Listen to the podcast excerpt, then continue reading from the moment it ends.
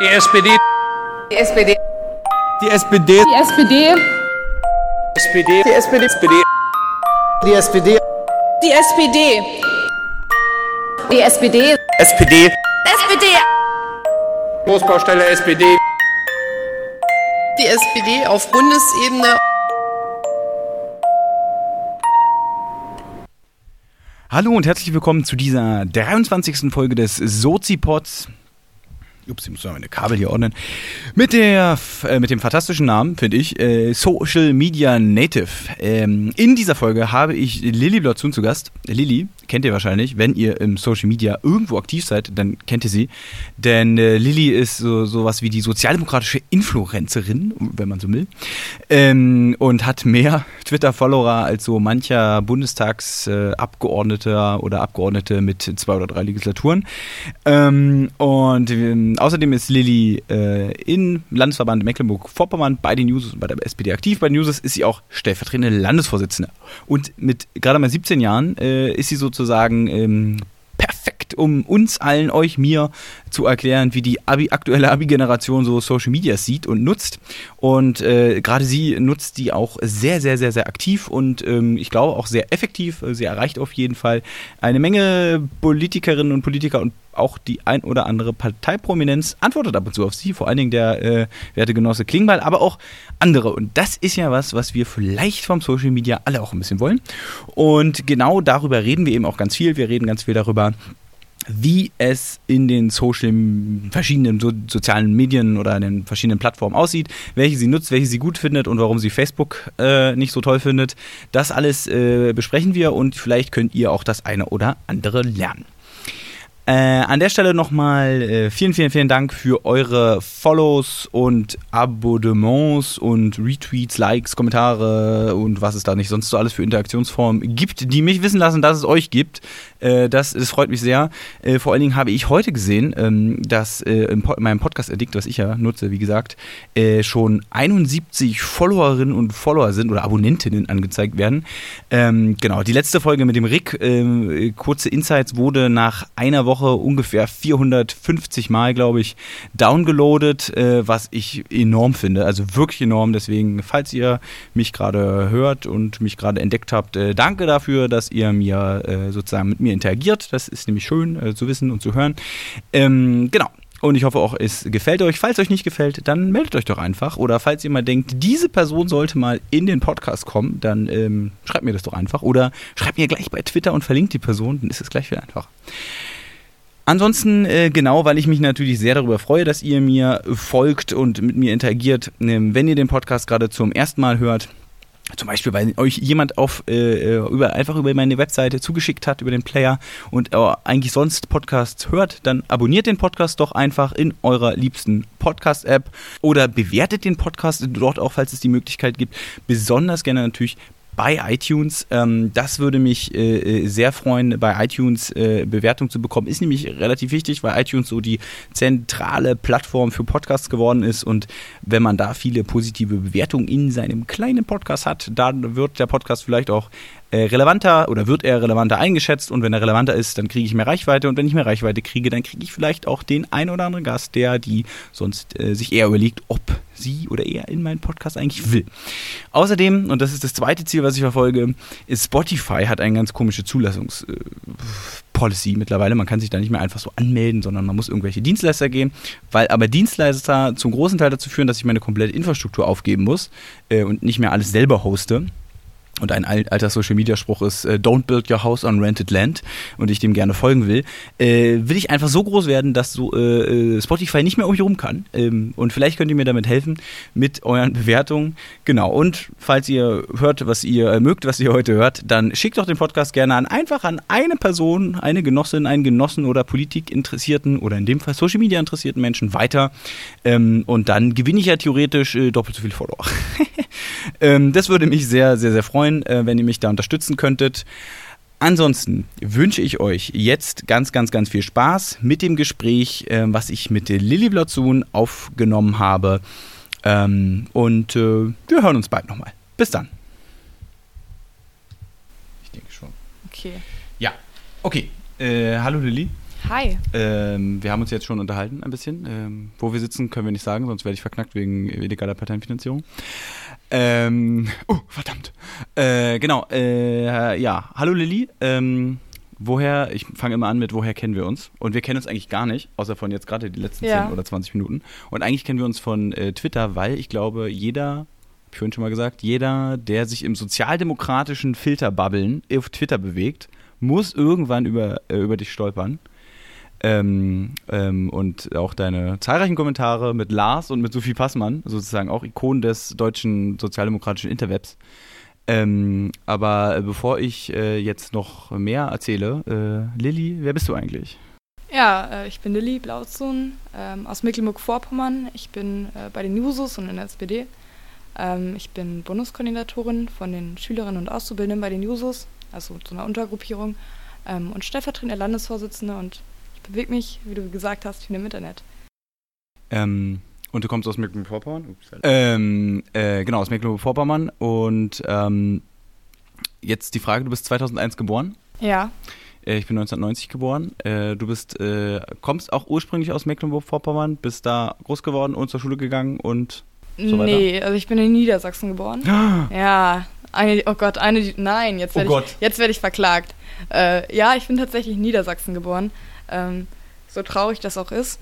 Ähm, genau, dann habe ich da sieben Jahre gelebt und jetzt bin ich Ossi. okay. Das heißt, äh, äh, aber deine Eltern kommen aus dem Osten oder du? Ja, aus äh, dem Osten. Und die sind sozusagen auch, äh, auch mal rübergekommen. Genau.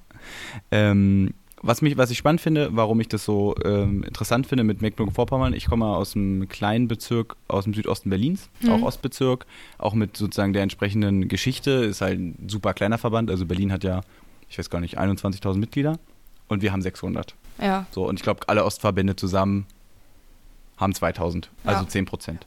Ähm, und ähm, das merkt man natürlich auf den Landesparteitagen, das merkt man auch an der Sozialisation der Leute, das merkt man daran, dass die, die Partei insgesamt strukturschwächer ist. Also es gibt halt die Ortsvereine, die haben genauso viele Mitglieder wie wir.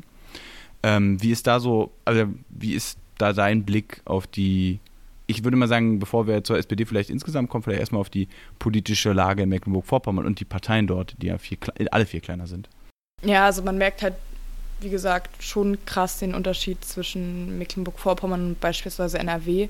Ähm, also ich muss jetzt das einfach auf die SPD beziehen, weil ich das von anderen Parteien zahlenmäßig nicht kenne. Ich weiß aber, dass die auch wesentlich kleiner sind als andere. Ähm, wir als SPD haben irgendwie zwei Regionalbüros im, im, in der ganzen, im, im ganzen Flächenland und wir sind ja ähm, irgendwie nicht wir sind nicht groß, aber wir sind halt auch nicht klein. Wir, sind, wir haben sehr, sehr viel Fläche. Ähm, zwar sehr wenig Menschen, aber ähm, die Menschen müssen wir halt erreichen und die Menschen erreichst du halt nicht mit zwei Regionalbüros. Das heißt, prinzipiell sind, glaube ich, Parteien im Osten teilweise unbeliebter. Also ich habe das Gefühl einfach, ähm, dadurch, dass man das ja auch an den Mitgliederzahlen beispielsweise sieht, ähm, sie haben eine andere Einstellung, glaube ich auch, also zur Politik im Allgemeinen. Ich glaube, da wird äh, noch viel nachgesagt und, und teilweise auch anderes erwartet. Ähm, ja, im Allgemeinen ist die Demokratie oder ist, ist die Sicht der, der ostdeutschen Leute auf die Demokratie, glaube ich, oder auf den Parlamentarismus auch, glaube ich, eine andere ähm, als vielleicht von Westdeutschland oder einigen. Also man kann es ja nicht pauschalisieren, aber ähm, das, was ich so mitbekomme, dadurch, Mhm. dass ich ja, wie gesagt, auch in Niedersachsen gewohnt habe mal und da auch noch Verwandtschaft habe, kenne ich ja so ein bisschen den Vergleich. Wie ist das? Äh, ich, jetzt, ich, wir sind noch eine Generation offiziell. Jetzt fühle ich mich immer älter. Wenn ich die Sachen immer noch sage, wird man auch noch älter, glaube ich, automatisch. Ähm, wie würdest du es sagen bei so den Leuten, die um die 2000er geboren sind? Man sagt, man erzählt ja immer super viel über die Gen Generation. Was ist das jetzt? Z? Sind wir jetzt schon. Y? Z? Nee, y, y sind wir, glaube ich, nicht mehr. Wir müssten jetzt Z sein. Ich weiß gar nicht, wie es geht. Aber ich, gla- ich Ja. weiß auf jeden Fall, ich glaube, ach, Irgend, ich, weiß irgendeine ich denn? Generation sind wir. Irgendeine, äh, so ein, irgendein Spiegel Online Überschriftenkonstrukt äh, Generation. Ähm, wie würdest du es da beschreiben? Weil eigentlich würde man ja, also ich merke es bei mir auch, ähm, oder insgesamt glaube ich, merkt man schon, dass mit den, mit den Leuten, die, die sozusagen diese älteren Leute, die noch sagen, in eine Partei geht man nicht, weil das ist alles scheiße, so, das sind so meine Großeltern, ähm, die sind ja jetzt irgendwann auch, die sind älter und die jüngeren Leute sind zumindest, glaube ich, ein bisschen pragmatischer dabei. Äh, aber nichtsdestotrotz ist ja der, der Überschwang an Mitgliedern um die, die über den Daumen gepeilt 18 jetzt auch nicht so groß bei uns. Ja, also ich glaube aber auch, dass da viel durch die Eltern kommt. Also Ähm, wenn man das irgendwie von der Pike auf zu Hause so mitbekommt, wenn die Eltern irgendwie am, am Essenstisch oder so darüber reden, ähm, wie blöd manche Parteien oder Politik an sich vielleicht ist, ähm, vielleicht kriegt man dann auch ein schlechteres Bild davon ähm, und vielleicht ist man dann auch auf Anhieb nicht so motiviert, dass man da irgendwie reingeht oder da vielleicht auch Interesse hat. Aber ich glaube, da sind die Parteien auch ganz doll in der Pflicht einfach, ähm, dass sie das, dass sie einfach dafür werben, irgendwie Mitglied einer Partei zu werden oder sich für die Demokratie im Allgemeinen zu engagieren. Ähm, da kann man jetzt irgendwie nicht darauf warten, dass da eine Revolution passiert. Ich glaube, da sind, wie gesagt, einfach die Parteien ähm, und die Politikerinnen und Politiker ähm, in der Pflicht. Ähm, wie war denn dein Weg zur Partei? Sind deine Eltern politisch oder bist du das Erste aus deiner, Partei, aus deiner Familie, die mal gesagt hat, ich muss jetzt in eine Partei gehen? Und, ähm ja, ich glaube, politisch ist irgendwie jeder. Ähm, parteipolitisch, so in der Form bin ich ähm, auf jeden Fall in meinem engeren Familienkreis, bis auf ein paar CDU abgesprengte. Ähm, also von der SPD auf jeden Fall die einzige. Ähm, wie bin ich da hingekommen? Ich war mal in einem Jugendparlament bei mir in der Stadt. Ähm, da arbeitest du ja auch mit, mit Parteien irgendwie mhm. zusammen. Und bei uns war es immer so, dass die SPD irgendwie die einzige war, die so Bock darauf hatte, dass Jugendliche auch eine Stimme kriegen. Mhm. Also die auch wirklich auf uns eingegangen sind. Ähm, bei der CDU, die waren irgendwie so, die haben kein richtiges Mandat, so wie wir, deshalb sind sie unwichtig. So hatten wir auf jeden mhm. Fall immer das Gefühl. Also wir haben uns, oder ich persönlich habe mich nie wirklich von denen ernst genommen gefühlt und ich glaube, das ist irgendwie was ganz Wichtiges, wenn man da, mhm. also deshalb war irgendwie von, von sehr, sehr früh äh, für mich klar, dass ich niemals CDU-Mitglied werden werde. Ich habe, ähm, das ist nämlich spannend, weil ich habe mir jetzt ganz viele Leute natürlich, wie das so ist, äh, im Podcast gehabt, die so ungefähr so alt sind wie ich. Mhm. Oder ein bisschen älter oder ein bisschen, ein bisschen jünger. Ja. Ähm, und da ist es total spannend, dass ganz, ganz, ganz viele von diesen Leuten haben diesen, naja, nicht einen, aber zumindest diesen Eindruck, dass sie sozialisiert wurden 1998. Und zwar, das heißt so mein persönlicher, also entweder habe ich mir die Erinnerung später konstruiert und ausgedacht oder sie ist wirklich wahr, weiß man ja, ja nicht, ist egal, ich habe sie. Perception is Reality. Äh, willkommen 2018. Ähm, und das ist dieser Wahlsieg von Gerd Schröder und der hatte dieses, es gibt dieses eine Bild, wo er dieses Victory-Zeichen hoch hat. Ja. Und ich weiß, dass ich das, ich glaube zumindest, dass ich es gesehen habe. Und das hat mich total sozialisiert, gerade so dieser Kampf, so dieses, die SPD, die war modern und jung und hip und die CDU, die war halt Helmut Kohl und doof und blöd, obwohl ich da irgendwie acht oder sieben war oder sowas. Ja. Ähm, kannst du irgendwie, also wenn du sagst, die sind jetzt nicht so parteipolitisch, nicht so, dass du aus einer Dynastie von Genossinnen und Genossen stammst, sondern mhm. irgendwie reingekommen bist. Ähm, wie, du bist ja auch relativ jung in die Partei gekommen. Wie, also wie war, hast du so einen Sozialisationsmoment oder war das sozusagen über die Zusammenarbeit und dann ist man halt mit reingekommen oder war schon vorher eine Sympathie da? Ja, also es war halt irgendwie, ich bin, wie gesagt, ich war in diesem Jugendparlament und irgendwann kam so der Punkt, an dem ich mich dann irgendwie bereit gefühlt habe, mich mal nach Parteien umzuschauen. Ähm, das war auch irgendwie der Punkt, an dem man dann auch irgendwie bewusster darauf geachtet hat, äh, wie die einzelnen Fraktionsmitglieder auch mit einem selbst umgehen als junge, junger politischer Mensch. Ähm, und da war dann halt so ein, mein Landtagsabgeordneter, ein jetziger, äh, der damals noch Kandidat war. Ähm, der hat mich halt irgendwie ein bisschen dazu gebracht, einfach mal mitzukommen. Also das war gar nicht verbindlich. Ich hatte irgendwie, als ich da zum ersten Mal hingegangen bin, hätte ich niemals gedacht, dass ich jetzt irgendwie mal User-Funktionärin mhm. werde. Ähm, das war einfach nur mal das Interesse, um mir das mal anzuschauen. Mhm. CDU war, wie gesagt, irgendwie immer für mich ausgeschlossen. Ich, also sowohl von, von der Umgangsform teilweise, ähm, als auch natürlich von den Inhalten äh, steht mir das einfach überhaupt nicht nah. Ähm, ich habe mich natürlich auch mit den anderen Parteien beschäftigt und ich kenne auch ziemlich viele davon und habe mir das so ein bisschen angeguckt, aber letztendlich ist irgendwie diese ganze Grundidee ähm, und das Grundkonstrukt der SPD äh, irgendwie immer das gewesen, was für mich am meisten gepasst hat und ich bin halt, wie gesagt, ähm, dadurch reingekommen, dass ich dann da einmal mitgegangen bin. Das war ziemlich witzig, weil da bin ich zu so einer Ortsvereinssitzung gegangen, äh, so eine klassische Ortsvereinssitzung. Im Seniorenheim? Ähm, im Bürgerbüro, ich kann mich noch daran erinnern, es waren fünf Männer da, hm. keine Frau. Und die fünf Männer waren die Leute aus der Stadtfraktion. Und es stand so ein Wimpel auf dem, auf dem Tisch und alle haben Bier getrunken. Das war, ich glaube, Mittwochabend oder so. und dann kommt man da so, als ich, glaube, ich war 15 Jahre alt, dann kommt man da so als 15-jährige Person rein und, und man ist natürlich so, ich muss jetzt die Welt verändern, dafür gehe ich in eine Partei, weil ich will jetzt gleich die Revolution haben.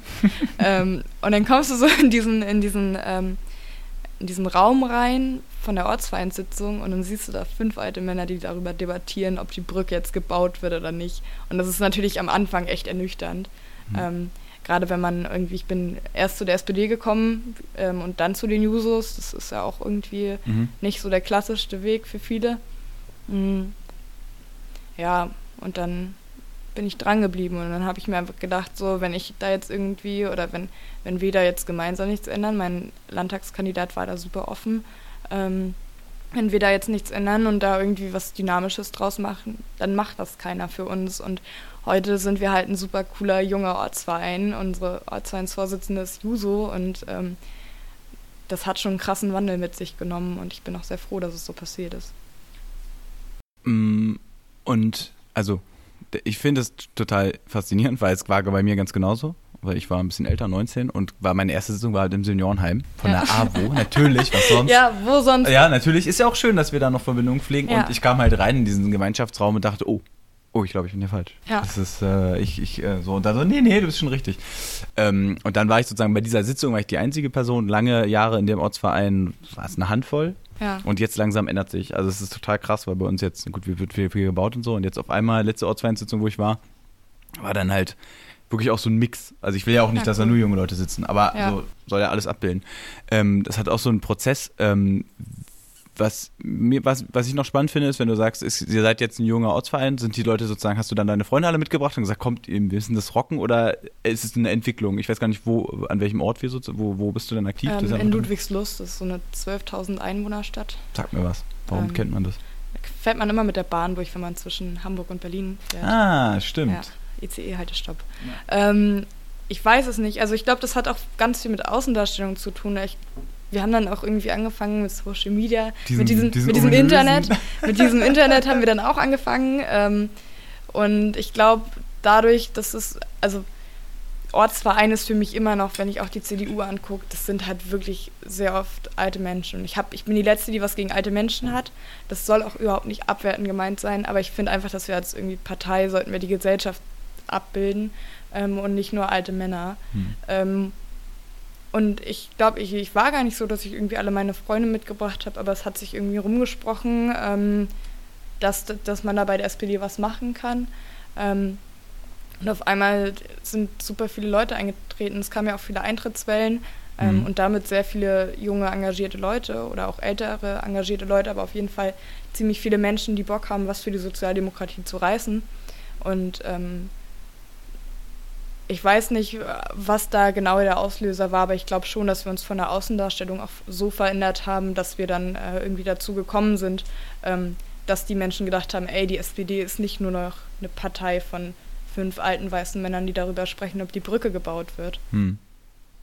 Ähm, bevor wir über noch ganz viele andere Sachen reden können, unter anderem deine Jugend im Parlament und dein, dein Dasein als äh, äh, Fraktionsmitglied einer konservativen Partei. Ja. Ähm, äh, dann habe ich noch eine Frage, die mich auch ein bisschen bewegt. Vielleicht kannst du, hab, hast du da auch Erfahrung zu. Und zwar, äh, du bist jetzt ja wie lange dabei? Vier Jahre, wenn ich das richtig nee, gerechnet habe? Nee, so lange bin ich noch nicht nee? dabei. Also offiziell Echt? seit Januar 2017. Oh Gott. Inoffiziell halt. Inoffiziell schon drei okay. Jahre. Okay, genau, also wenn man das, okay, wenn man das so sieht, aber was, oder zumindest drei Jahre irgendwie mit Jugendparlament und so weiter. Was, was ich ganz spannend finde, ist, sind sozusagen diese Entwicklung zur AfD. Ich meine, das Mecklenburg-Vorpommern. Ich sage auch immer, Treptow-Köpenick, der Bezirk, aus dem ich komme, ist wie wahlweise Mecklenburg-Vorpommern Berlins oder Thüringen Berlins, kommt immer noch an. Ähm, und, ähm, aber wir haben auch Wahlergebnisse von der AfD von um die 20 Prozent. Jetzt gerade, wenn es schlecht kommt, wäre wär die, äh, wär die AfD wahrscheinlich stärkste Partei, dann die Linke, dann wir. Vielleicht noch, vielleicht auch dann erst noch die CDU. Ähm, und was ich halt vor allen Dingen gemerkt habe, wir hatten ein bisschen Glück in Berlin. Wir hatten ja 2016 Wahlkampf. Und wir haben ähm, ich habe auch in einer AfD-Hochburg mit einem guten Freund von mir Wahlkampf gemacht und äh, der hat auch direkt gewonnen, aber auch mit ultra vielen Verlusten, ähm, also die SPD.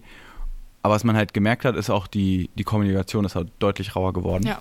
Ähm, und was, was ich halt spannend finde, ist, wenn du sagst, du warst im Jugendparlament, ähm, da sind ja auch politische Leute dabei, die vielleicht woanders hingehen, die zur AfD gehen. Also ich meine, soll ja auch junge Leute geben dort. Ähm, aber auch insgesamt, wie, wie nimmst du so diese Stimmung wahr? Weil ich glaube, die, die zuhören, kommen nicht unbedingt alle aus einem Gebiet, wo die AfD so dominant ist. Ähm, weil das ist ja schon ein Problem. Sie ist ja wirklich dominant. Wenn bei euch jetzt Wahl wären, würde die AfD wahrscheinlich auch zweitstärkste Kraft werden. Ähm, ja, also wir hatten ja auch 2016 Landtagswahlen und da war die AfD auch deutlich stärk äh, zweitstärkste Kraft natürlich. Ähm, wir hatten da zum Glück noch ein ganz gutes Ergebnis. Ähm, so aus jugendlicher Sicht, wenn ich so mal in meiner Schule mich umgucke, ähm, am Anfang war es halt schon so, dass alle erstmal sehr, ich würde einfach sagen, überrascht waren, weil natürlich irgendwie Mecklenburg-Vorpommern war nie das linke, linkeste Bundesland und wir hatten die NPD auch im Landtag, mhm. ähm, jetzt zum Glück nicht mehr. Ähm, aber es war irgendwie so, die, diese Wahl war und auf einmal haben alle so getan, oh mein Gott, seit wann gibt es rechte Leute in Mecklenburg-Vorpommern? Mhm. Ähm, und das habe ich auch bei mir irgendwie im Umfeld ganz doll gemerkt, dass alle so super einfach erschrocken waren von diesem Ergebnis. Und, und dann war erstmal irgendwie, was machen wir jetzt? Und, und Spirina W geht mhm. nicht bei 22 oder 21 Prozent. Ähm, und bei mir irgendwie meine Freundinnen und Freunde, ähm, wir haben da schon viel drüber gesprochen, auch in der Klasse und so, weil es ist halt wirklich krass. Die mhm. CDU hatte bei uns 19 und die AfD, glaube ich, 21. Ähm, Echt, das ist schon, ich dachte, die wäre wär andersrum, aber ja, krass. Nee, ja. ja. Okay. Ähm, ja. Und dann irgendwie, ich glaube, das Bewusstsein für dieses ganze Thema Demokratie und, und ähm, Rechtspopulismus ist in, auf jeden Fall in der jüngeren Generation, ich glaube, da sind die Leute sensibler geworden. Also, wie gesagt, ich bin ja schon länger irgendwie in der Politik unterwegs, wenn man das länger bezeichnen mhm. kann, irgendwie seit 2012. Ähm, und ich merke halt schon irgendwie bei mir in der Klasse, da sind Leute dabei, die, die hatten irgendwie oder die haben nichts mit Politik normalerweise zu tun. Aber wenn es dann irgendwie daran geht, äh, über die AfD zu sprechen, sind alle super engagiert und, und äh, setzen sich wirklich dagegen ein. Wir sind jetzt irgendwie an einem Punkt, an dem sehr, sehr viele Leute auf Demos gehen, bei uns auch, ähm, was mich super freut. Also ich glaube halt schon, dass die Leute oder die Jugend zumindest ähm, ist da sensibler geworden. Gleichwohl gibt es auch Leute, die einfach total unreflektiert da mitlaufen. Die gibt es auch in meinem Jahrgang. Ähm, das ist dann für mich Unverständnis, also ich habe da kein Verständnis für, weil das ist wirklich sehr, sehr unreflektiert einfach. Also die denken sich einfach nur so geil, Flüchtlinge raus. Hm. Und die denken aber nicht weiter drüber nach. Also ich glaube halt, die, die Position, die da weiter drüber nachdenkt und, und die sich da mehr rein begibt in dieses ganze Thema und, und den Umgang damit, das sind halt die Leute, die irgendwie was dagegen ähm, machen wollen. Und ich glaube, dass viele Leute einfach aufgewacht sind hm. und jetzt äh, sich wirklich stärker dagegen engagieren und ähm, gerade auch die Politik bei uns in MV. Ja, ihr habt jetzt ja auch eine äh, neue Ministerpräsidentin. Ah. ähm, ist so zumindest vom, vom Image her nochmal stärker gegen rechts. Äh, äh, ich weiß nicht, Erwin Salarin kann ich da nicht einschätzen. Doch, also, also Erwin. Der ist jetzt, ja, ja, ist jetzt ja. nicht offen, das wollte ich gar nicht sagen, aber ich glaube, vom Profil ist er, war er eher so der politische Erwin Landesvater. War, genau, Erwin war immer der Landesvater. Ähm, Erwin hat halt das verstanden, was irgendwie im Osten gemacht werden muss, auch wenn es eine total dumme Politikphrase ist, aber einfach irgendwie die Lebensleistung der Menschen anerkennen. Das hat Erwin halt gelebt in seiner Amtszeit und mhm. er war halt unglaublich beliebt und das auch absolut zu Recht. Ähm, und mit Manu haben wir jetzt einfach eine Person, die zeigt wirklich klare Kante und ich finde es, also gerade bei ihr ist es so unglaublich wichtig, dass sie das jetzt gerade macht und sie macht es verdammt gut. Mhm. Also ja, sie hat auch noch das politische Kapital zu machen. Also ja. das ist ja, aber es ist, ist, ja auch cool. Äh, ich glaube, es ist auch ähm, vor allem wichtig. Ja, genau, weil man einfach diesen, diesen Umgang, also Schweriner Weg sagt mir auch was, weil wir hatten noch die NPD bei uns im Kommunalparlament und der wurde bei uns auch gemacht, aber was machst du halt, wenn du halt 12 von 56 hast? Ja. Ähm, ähm, ist halt eine andere, ist es halt eine andere äh, Größe, aber nicht nur das, ist es auch eine andere Qualität, weil die NPD waren einfach Trottel. Ja. Also die haben halt trottlige Sachen gemacht und so. Und ja, die sind, die haben halt auch ganz normale Anträge. Ich meine, ich will jetzt nicht nominalisieren, aber ähm, es ist halt einfach eine andere, eine, eine andere Herausforderung, vor der man steht. Es ist nicht die NPD, obwohl sie inhaltlich im Kern das gleiche ist, wenn ja, man ehrlich natürlich. ist.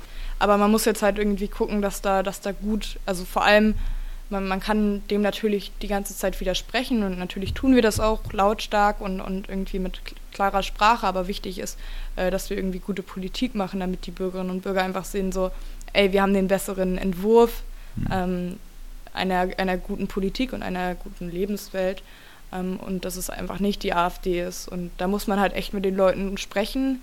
weil sonst funktioniert das nicht. Man kann ganz viel in seiner Staatskanzlei sitzen und von da aus sagen, ey, die AfD muss bekämpft werden und man kann noch dreimal im Landtag sagen, wie doof die AfD ist. Ähm, aber letztendlich mm, ist es ja viel wichtiger, dass wir irgendwie vor Ort sind und dass wir mit den Leuten sprechen. Ähm, und das macht unsere Landesregierung auch gerade. Also Patrick Dahlemann, ich weiß nicht, ob du den kennst. Natürlich, von seiner ersten Doku schon. Ja, genau, der ist ja Staatssekretär bei uns für Vorpommern und ähm, der ist halt wirklich so ein Typ, der da ganz, ganz viel zuhört und Manu auch. Ähm, die machen jetzt, haben jetzt so einen Dialog. Genau, Bürgerdialog eingeführt, äh, der auch ziemlich gut ankommt und sowas äh, ist halt, glaube ich, meiner Meinung nach einfach die richtige Strategie. Wir werden sehen, was da jetzt bei rauskommt.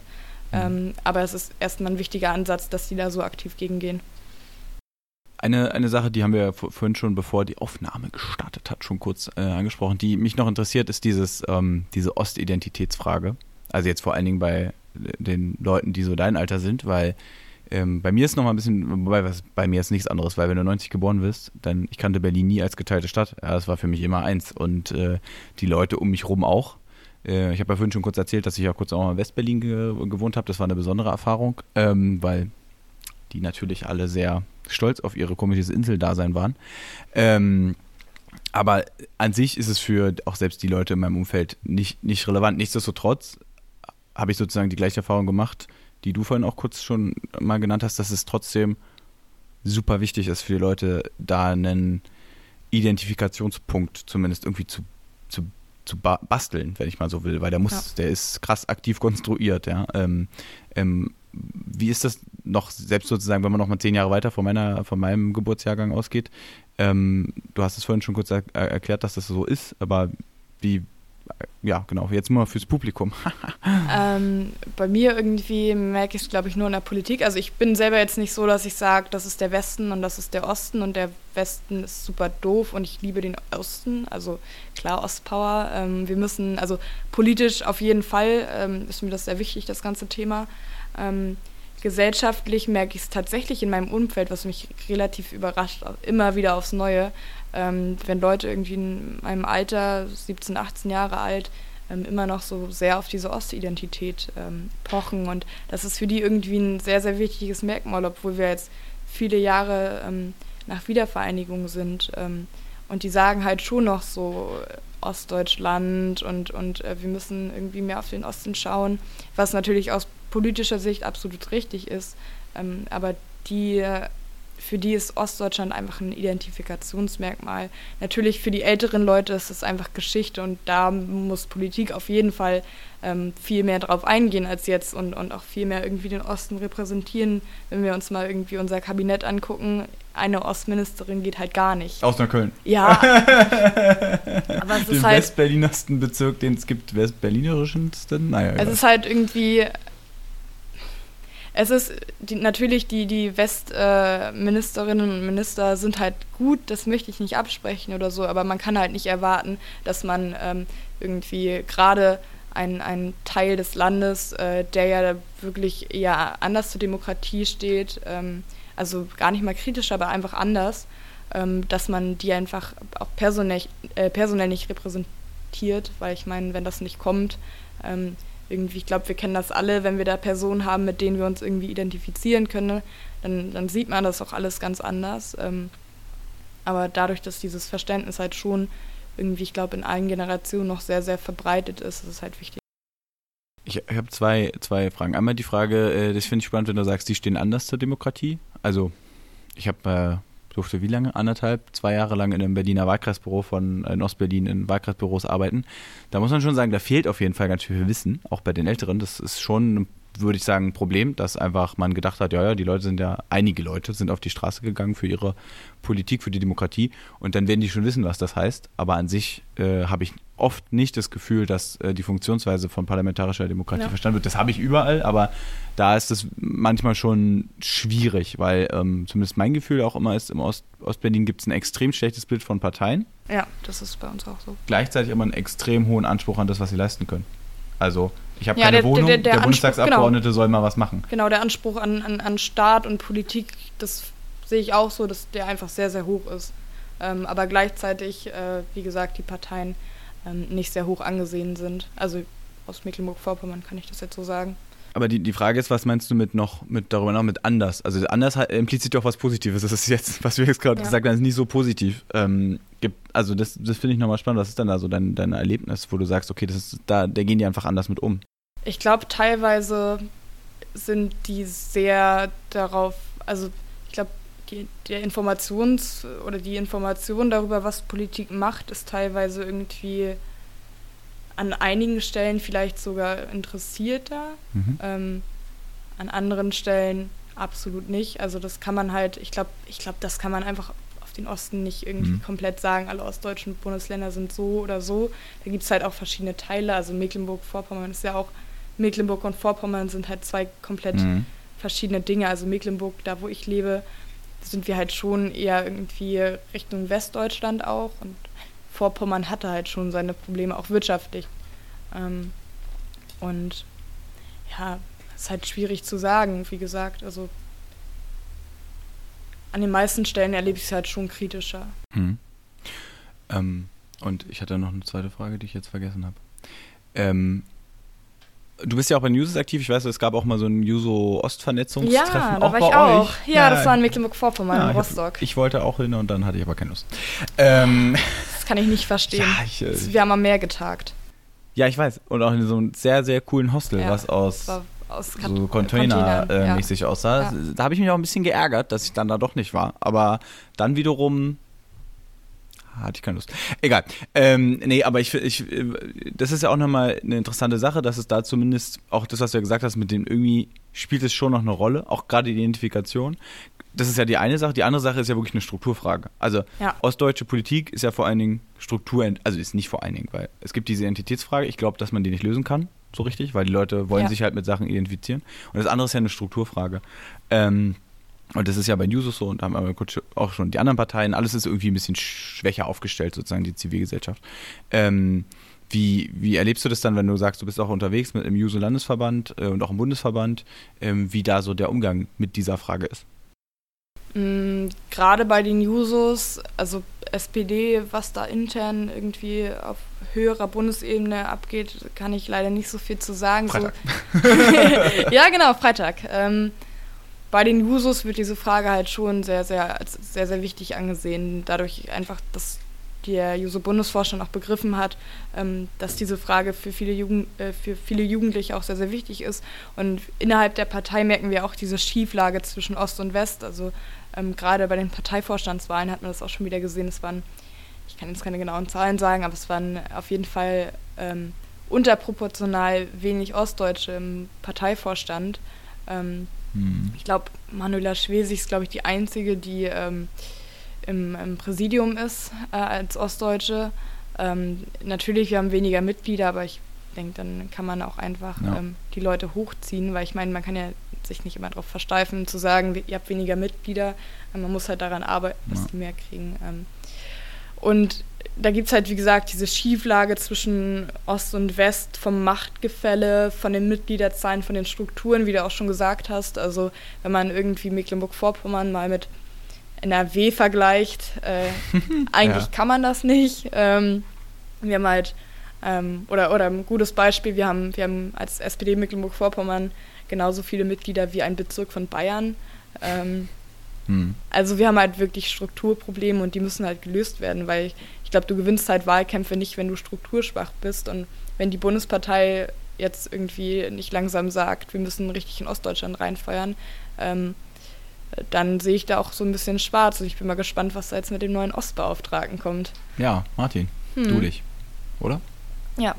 Ähm, mh, ja, ich finde, ich bei, bei diesen, bei den Fragen, auch gerade bei den aktuellen Umfragen und der aktuellen politischen Lage fällt mir immer ein Spruch ein, den Sigmar Gabriel mir irgendwann gesagt hat. Ich glaube im Wahlkampf 2013 oder so. Nämlich, äh, wenn der, wenn die SPD stark war, ging es auch der Demokratie gut. Und das fand ich so einen witzigen Satz, weil wenn man sich das anguckt, so über die, über Ja. die, über die ähm, sozusagen die Stärke der SPD, war es wirklich in, der Regel, wenn gute Wahlergebnisse an der SPD, für die SPD da waren, gab es in der Regel auch eine sehr gute naja, politische Wohlfühlkultur, würde ich mal so sagen. Immer Ja. wenn sie schlecht war, haben wir wie jetzt gerade wirklich massive Probleme. Und ich glaube, das kann man auch übertragen auf die Strukturen, wenn man einfach sieht, da wo ich, das ist jetzt wirklich nicht exklusiv SPD, aber da, wo die Strukturen der Parteien schwach sind, hat man noch andere Probleme oft. Also Ja, ja. soziale Probleme, du hast auch oft, ähm, weiß ich nicht, dir fehlt die Infrastruktur für Pflege, für Einkaufen. Das ist ja nochmal bei euch nochmal eine ganz andere Situation, die einfach viel, viel mehr konsolidiert wird, was so Mhm. auch regionale Infrastruktur angeht. Ähm, und das ist ja gerade mit Vorpommern ein Problem. Vielleicht kannst du mal für die Leute da draußen erklären, wo ist eigentlich der Unterschied? Also nicht nur, dass es einen anderen Namen hat zwischen Mecklenburg-Vorpommern, aber warum ist das ein Unterschied? Weil das kriegt eigentlich draußen keiner so wirklich mit. Ich auch ehrlich gesagt nicht. Ich weiß es nur, weil ich gesehen habe, dass er der ja, parlamentarische Staatssekretär für Vorpommern ist und nicht für Ja. Bürgerbeteiligung oder für Strukturentwicklung, sondern exklusiv für diesen Teil. Na, wir haben, also wir in Mecklenburg haben halt ähm, irgendwie den, den ganzen Anschluss äh, zu Niedersachsen, äh, Hamburg, wir sind halt gleich überall dran. Das heißt, wir sind sehr viel irgendwie unterwegs äh, innerhalb der Bundesländer. Also ich fahre irgendwie zehn Minuten nach Niedersachsen. Ähm, und in Vorpommern ist es halt so, Vorpommern hat irgendwie als einzige Verbindung entweder ein bisschen Brandenburg oder ein bisschen Polen. Ähm, ist wirtschaftlich nicht so stark wie Mecklenburg, einfach weil da viele Unternehmen damals sehr weggebrochen sind und so weiter. Ähm, die, ich, die Wahlergebnisse sind dadurch auch deutlich, deutlich schlechter in Vorpommern. Also wir haben da echt so einen kleinen kranken Landesteil, obwohl ich ihn sehr mag. Ähm, wenn, wenn Patrick jetzt zuhört, dann werde ich gehauen. Ähm, wir haben halt in Vorpommern irgendwie das Problem, dass in Vorpommern die Menschen halt wirklich ähm, eine sehr, sehr lange Zeit sehr, sehr wenig Vertrauen in Politik hatten. Und jetzt zum Beispiel haben wir den äh, vorhin schon angesprochenen äh, Staatssekretär Patrick Dahlemann. Ähm, Hm. Und der ist jetzt sozusagen da, sich besonders um diesen Landesteil zu kümmern, ihn wirtschaftlich äh, zu fördern, ähm, mehr mit den Leuten zu sprechen und so weiter. Und das funktioniert, glaube ich, auch ganz gut. Also ähm, der wird gerade so ein bisschen wieder hochgepusht. Ähm, das war so ein bisschen unser kranker Landesteil, wie gesagt, Mhm. weil auch ganz, ganz viel weggebrochen ist, ähm, infrastrukturell und so weiter. Ähm, ganz viel ÖPNV fährt nicht mehr so. Mhm. Ähm, und sowas ist ja natürlich auch irgendwas, was den ähm, Lebensalltag der Menschen irgendwie super konkret bestimmt. Also ich kenne es aus meinem Landkreis. Ähm, wir hatten auch das ÖPNV-Problem. Und äh, wenn sowas halt wegfällt, dann fällt auch irgendwie der Staat so ein bisschen weg. Also der Staat ist nicht mehr so sichtbar für die Mhm. Bürgerinnen und Bürger. Ähm, und das müssen wir halt wieder hinbekommen, dass wir da äh, den Leuten irgendwie bestmöglich durch ihren Alltag helfen. Aber was heißt der ÖPNV bricht weg? Erklär mir das mal als Berliner. Ich habe da. Ähm, äh, Also- wenn, ich, wenn ich auf dem Dorf wohne, bei mir ungefähr 15 Kilometer weit weg, kommt entweder einmal am Tag ein Bus oder gar kein Bus. Das heißt, viele, viele Menschen kommen aus ihren Dörfern, sag ich mal, nicht mehr raus. Ähm, bei uns es gibt jetzt so ein neues System, das ist ziemlich cool, das heißt Rufbus. Das heißt, das so die Hm. Handynummer und dann rufst du an, kommt ein Bus nur für dich. Ähm, so das ist ein nice. kleiner. Ein bisschen ähm, nobel. ja, aber es wird subventioniert. Also es ist halt eine sehr, sehr gut, ein sehr, sehr gutes System, ähm, weil es auch viele Busse gibt, die dann fahren, aber leer sind, weil es ist halt Dorf. Mhm. Es ist halt trotzdem natürlich teuer. Also es ist auch auf Seite, von Seiten der Verkehrsgesellschaft irgendwie ein bisschen nachvollziehbar leider. Ähm, aber wenn du halt irgendwie, wenn du in so einem Dorf wohnst und du kommst nicht mehr raus, irgendwie die, die Läden bei dir sind gefühlt alle geschlossen, ähm, dann kann man es halt auch schon nachvollziehen, dass die Leute da frustrierter werden und ähm, wenn dann noch irgendwie gewisse andere Faktoren wie Arbeitslosigkeit, zum Beispiel die Arbeitslosigkeitsquote, ähm, Arbeitslosenquote, kannst du es rausschneiden? Die Arbeits ja. Wenn die Arbeitslosen- natürlich. Danke. ähm, die Arbeitslosenquote in Vorpommern ist auch deutlich höher als in Mecklenburg. Mhm. Ähm, und so eine Faktoren zusammen bringen halt dann irgendwie eine gewisse Unsicherheit und Unzufriedenheit mit sich, ähm, auf die die Politik jetzt reagieren muss. Und ich glaube, dass Erwin da einen ganz guten Schritt gemacht hat, damals mit Patrick, ähm, gemeinsam mit der CDU, ähm, dass wir da irgendwie vorankommen und dass dieser Landesteil, der super schön ist, ähm, wieder hochgezogen wird. Ja, das ist immer mit den schönen Landesteilen, die. Wobei, es gibt viele schöne Landesteile, die auch sehr wohlhabend sind. Ja, das stimmt. Ja, Das und ist dann Mecklenburgischen Seeplatte, Ja. ist das noch vor? Naja, das ist wahrscheinlich ein genau in der Mitte, oder? Ein, genau, das ist genau der Mix. zwischen. Ja. Ja. das ist wirklich schön. So Müritz und so. Ja. Ähm, ich, ich will das ein bisschen überleiten, weil ich finde es mit spannend, wenn man den Aspekt äh, betrachtet, ähm, zu sagen, okay, man verliert ein bisschen den Kontakt zu den Menschen sozusagen. Ähm, dann ist es eine perfekte Überleitung zu Social Media. Uh. Weil, weil, weil, es ist ja wirklich, da liegt ja wirklich eine Chance drin. Ne? Theoretisch, nehmen wir mal theoretisch. Ich lese gerade das alte Buch von Björn Böning von 2011. Oh. Ja, das ist wirklich spannend. Das ist wirklich gut. Das ist ein äh, Doppelband zu äh, er und der damalige, sehr konservative Chef vom The European. Ah, okay. Haben so ein, immer eine Frage gestellt. Ist das Ja. eine Chance oder ein, weiß nicht, was auch immer. Und dann haben die beide so einen Teil dazu geschrieben, wie sie Digitalisierung sehen. Und das Spannende ist spannend. halt zu gucken, was 2011 gesagt wurde über Social Media. Und natürlich, was ist? Was ist, war 2011? Mega die Chance, voll gut für die Demokratie, Leute können sich beteiligen. Jetzt, 2018, würde ich das nicht mehr so sehen. Ähm, vielleicht spreche ich demnächst auch nochmal mit Björn darüber, genau darüber auch. Ähm, und ähm, das ist ja sozusagen spannend, weil an sich die Theorie ist mega cool. Du kannst Leute super erreichen, du kannst sie ansprechen. Ich kann zu meinem Abgeordneten hingehen und dem sagen, ey, hier ist das und jenes und komm, mach, kümmere dich mal darum. Die Praxis ist aber irgendwie, dass es schon ein bisschen anstrengend ist und alles andere als demokratieförderlich, zumindest wenn man sich so die letzten Jahre anguckt. Und explizit Twitter, das ist ja sozusagen dein Home-Medium, wenn ich mal Ja. so sagen will, ähm, ist ja für mich zumindest vom Gefühl her immer so, als würde ich ein tiefes, großes Glas Säure trinken. Ungefähr so fühlt es sich an, wenn man äh, zwei Stunden auf Twitter aktiv ist. Ähm, aber mal für, weil du bist ja, hast ja da offensichtlich eine andere Herangehensweise. Was ist denn dein Take on Social Media? Also was ist so dein Blick darauf? Weil ich meine, du bist super aktive Twitter-Nutzerin. Ähm, ja.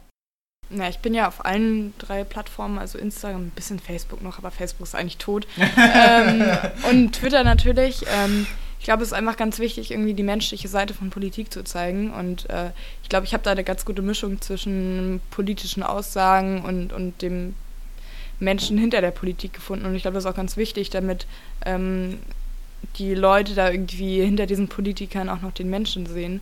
Ähm, da ist zum Beispiel Instagram auch ein super Mittel zu. Ähm, und zu den Trollen, ich würde mich da einfach nicht drauf einlassen. Also eine Zeit lang, als ich irgendwie angefangen habe und dann kommen ja so die ersten Trolle und Hm. man nimmt sich das super zu Herzen. Ähm, aber eigentlich, das sind Leute, die kennen dich nicht persönlich, die finden deine Meinung blöd, aber die finden ja nicht dich blöd, weil die, die kennen mich ja als, als Privatperson nicht. Ähm, und natürlich ist es super nervig. Nicht nur nervig, es ist auch richtig blöd. Ja. Und ähm, aber man darf es einfach nicht an sich ranlassen und ich glaube, du musst einfach positiv gerichtet da reingehen. Ähm, irgendwie nur dadurch gewinnst du halt Leute durch, also für Politik und, und irgendwie vielleicht auch für die SPD, weil wenn du da dich den ganzen Tag mit irgendwelchen AfD-Lern wäscht, ähm, hat am Ende keiner gewonnen. Ähm, natürlich ist es wichtig irgendwie, wenn, wenn Leute kritisch nachfragen oder so, antworte ich immer.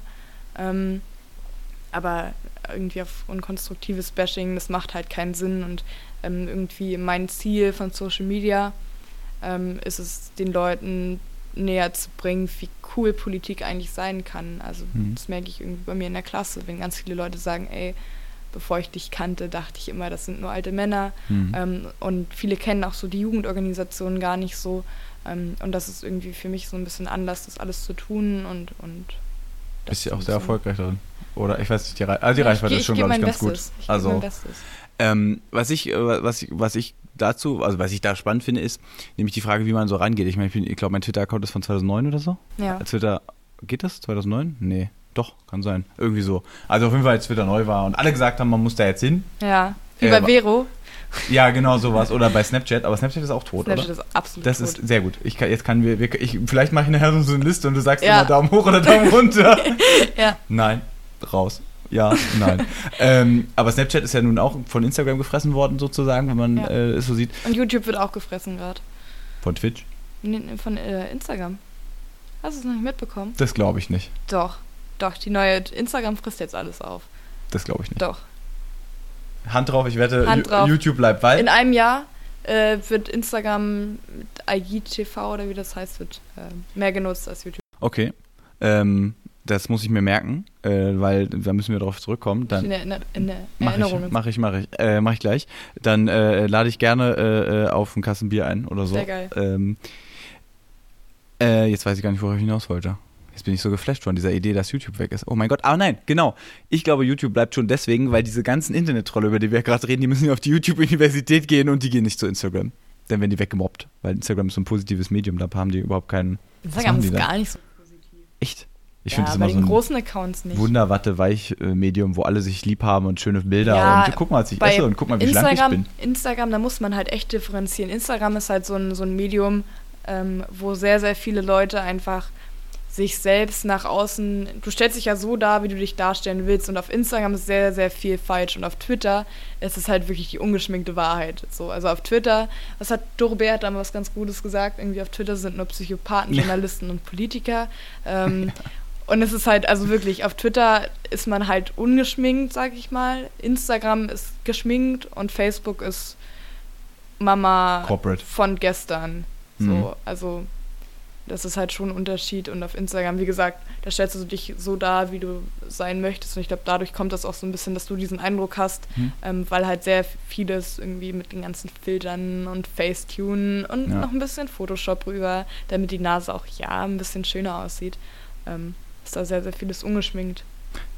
Ja, meine Nase. Ähm, ich finde, das finde ich spannend, weil man sagt ja nicht ohne Grund auch, die Zahlen zeigen das ja, dass zum, so ich sag mal, die alle, die um die 2000er geboren sind, auch von Facebook weggehen, genau aus dem Grund. Also ich wäre auch niemals in Social Media gegangen, wenn meine Eltern da gewesen wären. Ich war bei MySpace noch, ich weiß nicht, ob du das noch kennst. Ja. Ähm, äh, und da, da lo- logischerweise nicht, ist ja klar. Die Frage ist dann, gerade bei, bei Instagram, ähm, ist ja vielleicht für die Leute draußen spannend. Ich rede ja viel mit Leuten über Digitalisierung, aber das ist ja wirklich praktische Digitalisierung. Ja. Ähm, Instagram, warum ist es, ist es nur cool, weil deine Eltern da nicht sind oder warum ist es cool und warum, wie sollte man es nutzen, auch für politische Kommunikation? Weil das machst du ja super intensiv.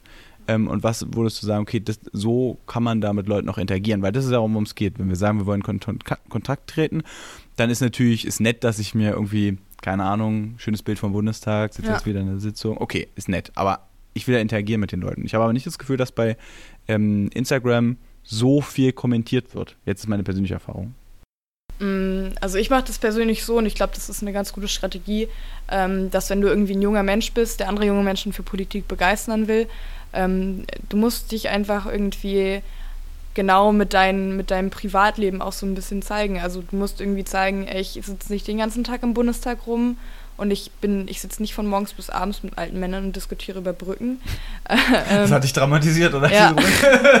die Ur, die Ur Urtrauma.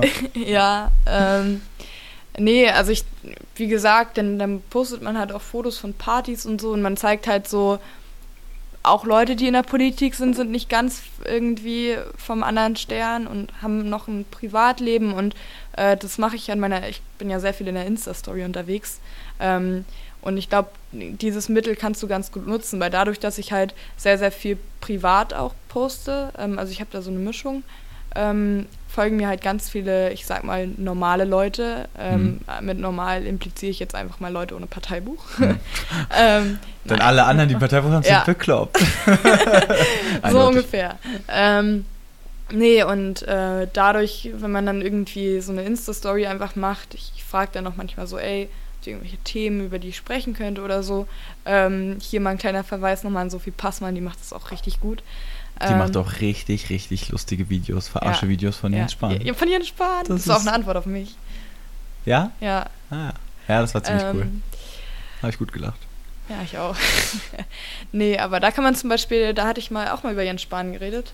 Ähm, und das kam tatsächlich ganz gut an, weil irgendwie du stellst dich dann so als, als keine Ahnung, 17-jährige Person hin, die sonst ja immer so als, keine Ahnung, normale äh, Schülerin und normaler Mensch, normale Jugendliche ähm, da agiert.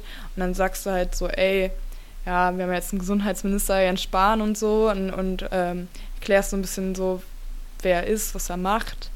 Ähm, und dann erläuterst du denen halt so die 219a-Debatte, aber alles halt in so einem, ich sag mal, coolen Ton. Also ich Mhm. finde es wirklich aus meiner Sicht echt nicht cool und eigentlich so ein bisschen furchtbar schon. Ähm, diese Leute, die so die ganze Zeit Fotos so aus Sitzungen posten, Mhm. so Jusos, ähm, und die dann halt irgendwie von morgens bis abends ähm, auf Instagram nichts anderes darstellen. Mhm.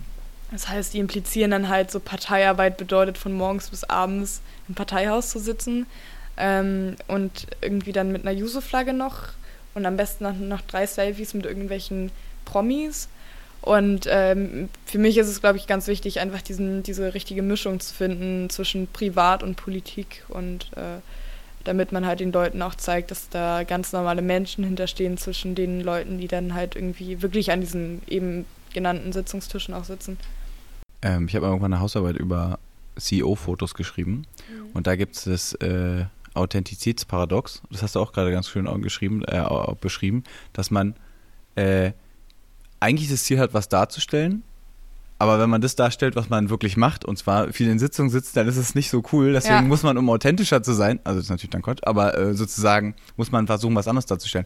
Das, aber das ist ja genau immer, immer sozusagen der Zwiespalt, zwischen dem man ist, dass man sagt, will ich jetzt, ähm, poste ich das jetzt oder nicht, weil ich dann so oder so wirke. Aber die Frage ist, Na, die Frage ist ja auch, also Hm? du kannst ja, wenn ich in der Sitzung sitze, irgendwie, dann würde ich niemals so einen Post äh, irgendwie jetzt machen von dem Tisch oder, oder irgendwie, keine Ahnung von was, sondern dann postest du halt irgendwas Cooles, äh, was vielleicht sogar Bock auf diese Sitzung macht. Also du sagst dann nicht irgendwie, ich, ich diskutiere jetzt über Brücken oder so, sondern du machst ein Foto von dem, Brücke. die verdammte Brücke, es kommt immer wieder. ähm, nein, du machst dann irgendwie einen Post von deinem Kuchen und sagst, wie geil der Kuchen gerade schmeckt und dann machst du irgendwie noch so einen kleinen Verweis darauf, dass du gerade da und da bist. Ähm, oder, oder irgendwie die Aussicht aus dem Sitzungssaal oder so. Irgendwas Cooles, was nicht so, was nicht so abgedroschen wirkt. Hm. Nicht so, als, als würdest du mit ganz viel Papierkram an einem Tisch sitzen und mit vielen Leuten oder mit vielen älteren Leuten ähm, über irgendwelche Dinge sprechen, was du natürlich tust, aber du musst ja die Leute erstmal dazu bringen, sich Mhm. dafür zu interessieren und das alles ein bisschen cooler darzustellen. Ähm, ich weiß nicht, ich wie viel, äh, ähm, bei, bei Instagram halt noch interessant finde oder schwierig finde, zumindest für mich, aber ich benutze es auch nicht so aktiv. Oder ist ja bei jedem Social Media. Du musst es wirklich investieren. Du Ja. musst sagen, ich bin bereit, das zu machen und das heißt, ich mache das konsequent, wie wir die YouTuber, die machen auch jeden Tag ein Video oder Ja. jeden zweiten, weil es muss konsequent was kommen, sonst bist du irrelevant. Ähm, das heißt, es ist ja oft halt schon ein krasses Commitment, ähm, zu sagen, ich will das jetzt machen. Ähm, und ich will das aktiv machen.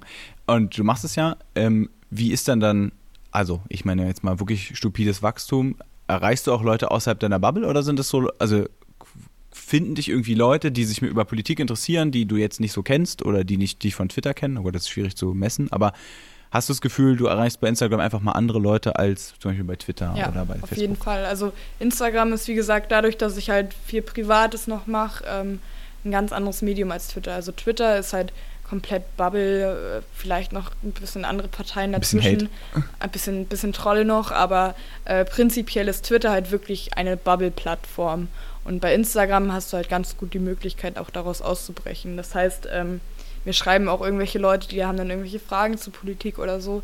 Ähm, Echt? Krass. Ja, das ist richtig cool eigentlich. Oder Ja. die sagen Ja. so, ey, ich finde es voll spannend, was du machst, erzähl mir mal mehr oder irgendwie sowas.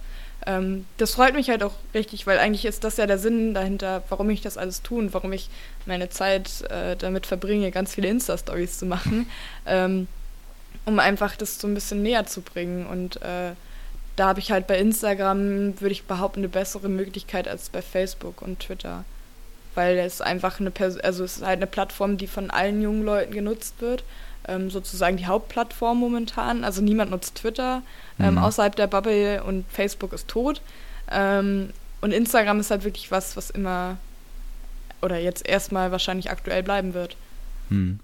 Ähm, ich, will, ich will trotzdem nochmal zu Twitter, weil ich meine, ich sehe es auf deinem Handy schon, du hast da übelst viele Benachrichtigungen, weil du machst viel. Ich Ja. finde es krass, dass du diese Benachrichtigungen alle an hast. Ich habe die alle ausgestellt, weil ich mir das furchtbar auf den Sack geht. Auch bei Facebook und Ja, so. irgendwann zeigt es nicht mehr an. Ab 20 wird es dann einfach nicht mehr eingeblendet. Ja, ich fand es aber auch zum Beispiel ganz schlimm, dass meine App mir immer diese, ich weiß nicht, wie es beim iPhone ist, aber bei ähm, dem, bei den, beim Android ist es so, dass der dann auch immer dir so ein oranges Symbol zeigt, wie viele Nachrichten du auf dem Ja, auf der App hast so. Und wenn man halt mehrere Seiten verwaltet, ist aber es ab halt 20 wird es auch nicht mehr angezeigt. Also Das bei mir zumindest nicht. Bei mir steht dann nur 20 und dann denke ich mir so, hm, gehst jetzt rauf? Nee, ich finde, das, das ist mir viel zu wahnsinnig. Ähm, ja, 108 irgendwas. Das war E-Mail. Ah, ist ja auch gut. Ja, das ähm, ist nur ein Spam-Postfach. also das, das belastet mich tierisch, deswegen habe ich auch diese Vibration und so ausgeschrieben, sondern ich bin wirklich so ein Typ, ich sage halt, ich gehe aktiv in das Medium, ja, gehe jetzt rein, gucke alles rein, auch von mir aus. Ich habe ja vier, mehrere Accounts auch, gucke die alle durch, ob da ist jetzt ein was deutlich ist. entspannteres Leben. Ja, und dann sage ich, okay, jetzt gehe ich raus. Ich habe so selbst so mal eine Zeit lang WhatsApp, aber erst aus Versehen irgendwann. Ich habe es ausgestellt und dann vergessen. und dann so war, aber dann habe ich es auch gemacht, also aktiv reingehen. Ich finde, was ich halt, was ich daran halt krass finde, auch bei Twitter, ähm, ich nutze Twitter erst seit einem halben Jahr ungefähr wieder Okay. äh, wirklich, dass ich sage, ich nutze es irgendwie und Ja. aktiv und habe irgendwie einen Plan, was ich da irgendwie sagen will. Ähm, weil ich das Gefühl hatte ganz lange, dass es du musst unfassbar, also es raubt unfassbar viel deine Aufmerksamkeit. Und dann habe ich mir gedacht, einmal, ich sag den Leuten immer, wenn man einmal bei Twitter dr- drinne ist, dann kommt man nicht mehr raus. ja, es, ist, es sa- saugt dich richtig rein Ja. und das ist schlimmer als Candy Crush. Ja, das und, ist wirklich so. Und dann hast du halt immer, du kriegst auch, ich glaube, das ist, trifft so was tiefes Menschliches in dir, dass du immer so, oh, was Neues. Hm, oh, Ja. das blinkt. Oh, Und das ich habe ist ein auch- Like. Oh, noch ein das Like. ist auch oh, ganz witzig. Like. Du denkst auch, wenn irgendwas passiert ist, du denkst, die ganze Welt wartet darauf, dass du da jetzt was zu twitterst. Ja. Das Ich- ist wirklich bei ganz vielen Leuten so. Ich habe da mit richtig vielen Leuten schon drüber gesprochen und Twitter ist dann so, dass so ein, so ein Bedarf, dich irgendwie auszudrücken zu den Themen. Und das kannst du ja da deutlich schneller machen. Also Ja. ich, ich setze ja deutlich mehr Tweets als irgendwie Facebook-Posts Ja. oder so ab, weil es einfach schnell ist, du schnell irgendwelche Dinge kommentieren kannst äh, und viel, viel schneller. Also es ist alles viel schnelllebiger. Genau, aber damit wird es ja auch schnell unbedeutend. Also ich, weil ich meine, du hast halt manchmal coole Sachen Ja. und dann kommt aber auch, weil ja auch alle anderen es genauso machen, ist es auch ganz schnell weg und dann haben halt alle anderen haben schon in der Zeit wieder 150 andere Posts auf der Timeline oder sowas. Ähm, aber was ich halt krass finde, ist, dass, oder was, was daran, was ich daran sp- hm, weiß ich nicht, schwierig finde oder ich kann es jetzt nicht kritisieren, das ist einfach eine Technik, die ist da, aber ähm, was ich daran sehe oder merke, ist, dass dadurch auch bestimmte Dinge an Deu- Bedeutung verlieren. Also, nehmen wir mal an, wir haben gerade so einen Streit darüber, dass Facebook-Posts sowas sind wie Pressemitteilungen. Ja, das vor, stimmt. Wenn vor, vor zehn Jahren jemand Pressemitteilungen reingeschrieben hätte, mit dem Inhalt, den manche Facebook-Posts heute haben, wäre die Person halt nicht mehr politisch tätig gewesen Ja, durch Twitter, wo es ja wirklich nochmal hundertfach krasser ist, ist es halt so, ja, man regt sich darüber auf, dass, weiß ich nicht, äh, Ralf Stegner gesagt hat, äh, groß soll raus oder so, weiß ich Ja. was, obwohl er aus MacPom kommt, ja. ja, aus Greifswald. Ja. Ähm, oder sowas, was ja auch einfach nur, klar kann man nicht posten, oder die wirklich, die wirklich schlimmen Sachen von AfD-Politikern, die ja wirklich menschenverachtend sind. Ja. Das, es wird schon deswegen sich nicht mehr darauf konzentriert, weil einfach innerhalb von zehn Minuten wieder 100 andere Posts kommen und Ja, wenn mal- Donald Trump dann kommt irgendwas Donald sagt, Trump, dann ist genau, genau, sowieso alles genau, dann egal. ist eine ganze Timeline voll mit irgendwelchen Leuten, die sich über Donald Trump aufregen und alle ungefähr dasselbe sagen. Aber damit wird alles auch irgendwie ein bisschen. Ja, alles du verschwimmt halt.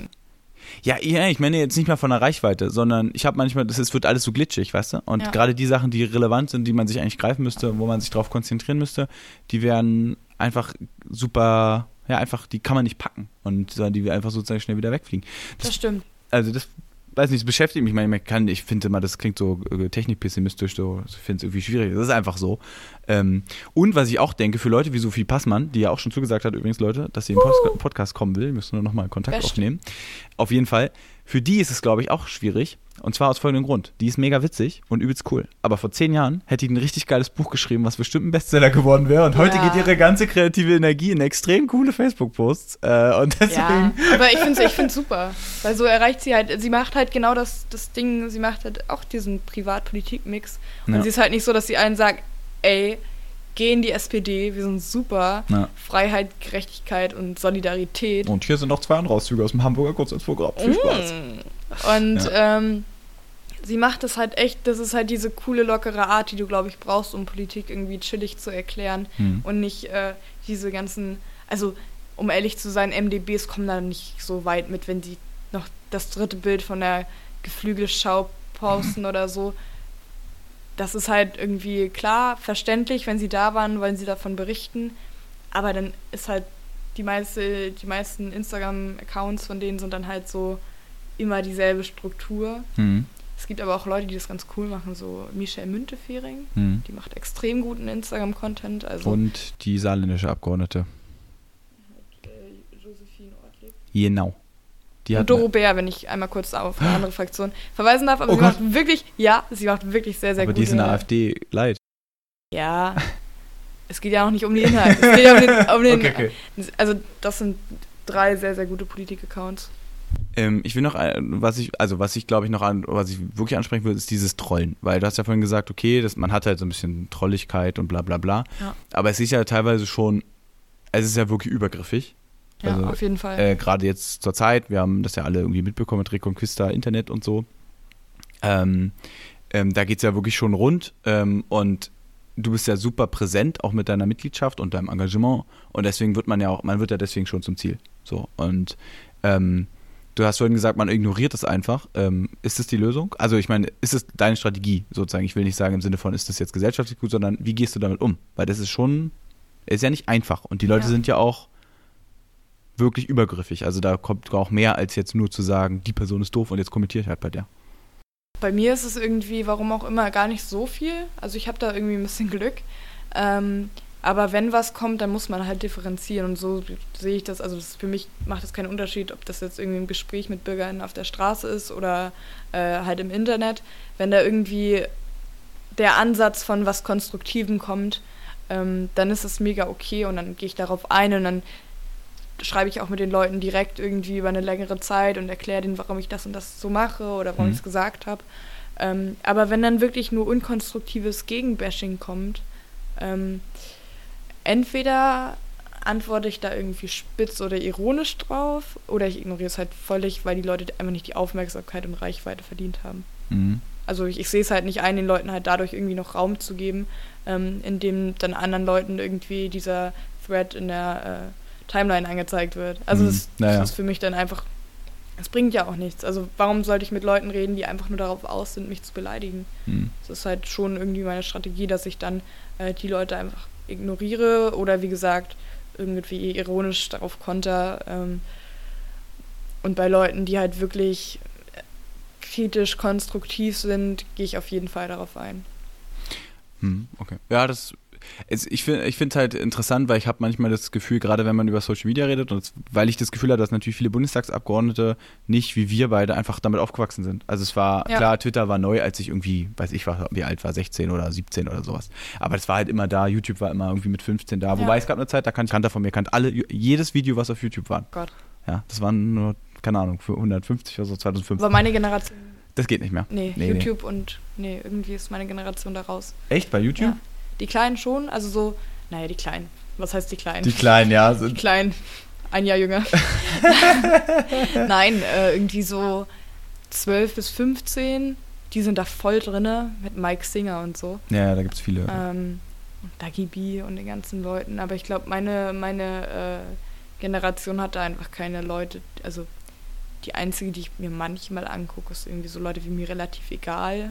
Die ist aber auch schon politisch eher. Hm. Ähm, also da sind halt irgendwie, dieser Content ist dafür nicht da für meine Zielgruppe. Und ich weiß nicht, wie das bei den älteren Leuten, wie das bei deiner Generation aussieht. Aber Ältere Leute, danke.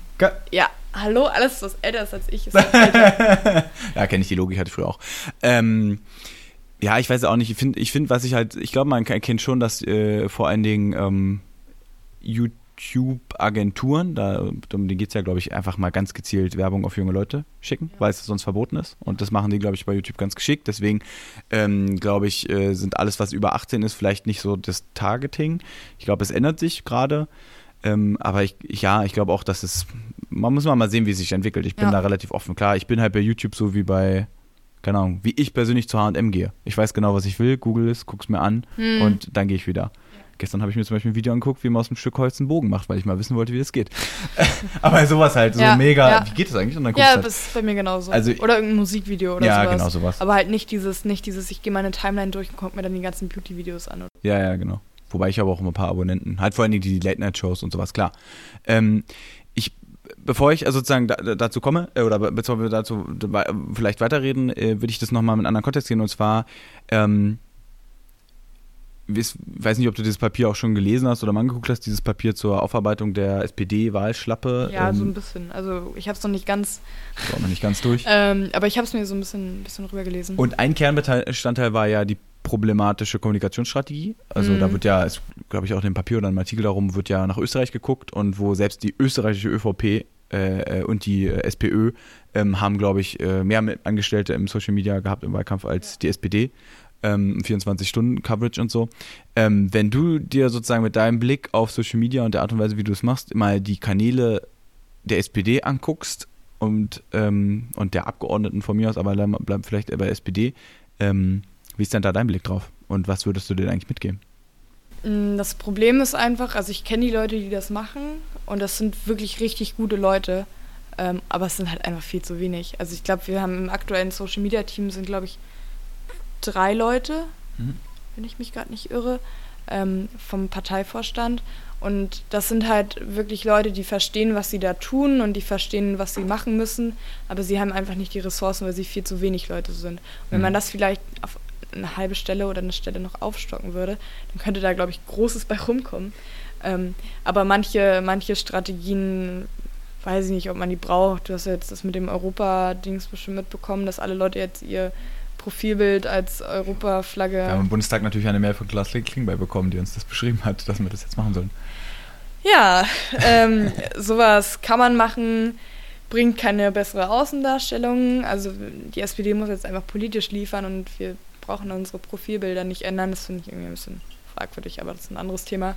Ähm, aber wie gesagt, prinzipiell sind es halt Leute, die verstehen was davon, was sie tun, ähm, aber sie haben halt einfach viel zu wenig Ressourcen. Ich habe auch das Gefühl, dass sie vielleicht ein bisschen zu wenig Freiheit haben, um das zu tun, was sie denken, was cool wäre, dadurch, dass im Willy Brandt-Haus ja auch nicht alle Leute Social-Media-Experten sind.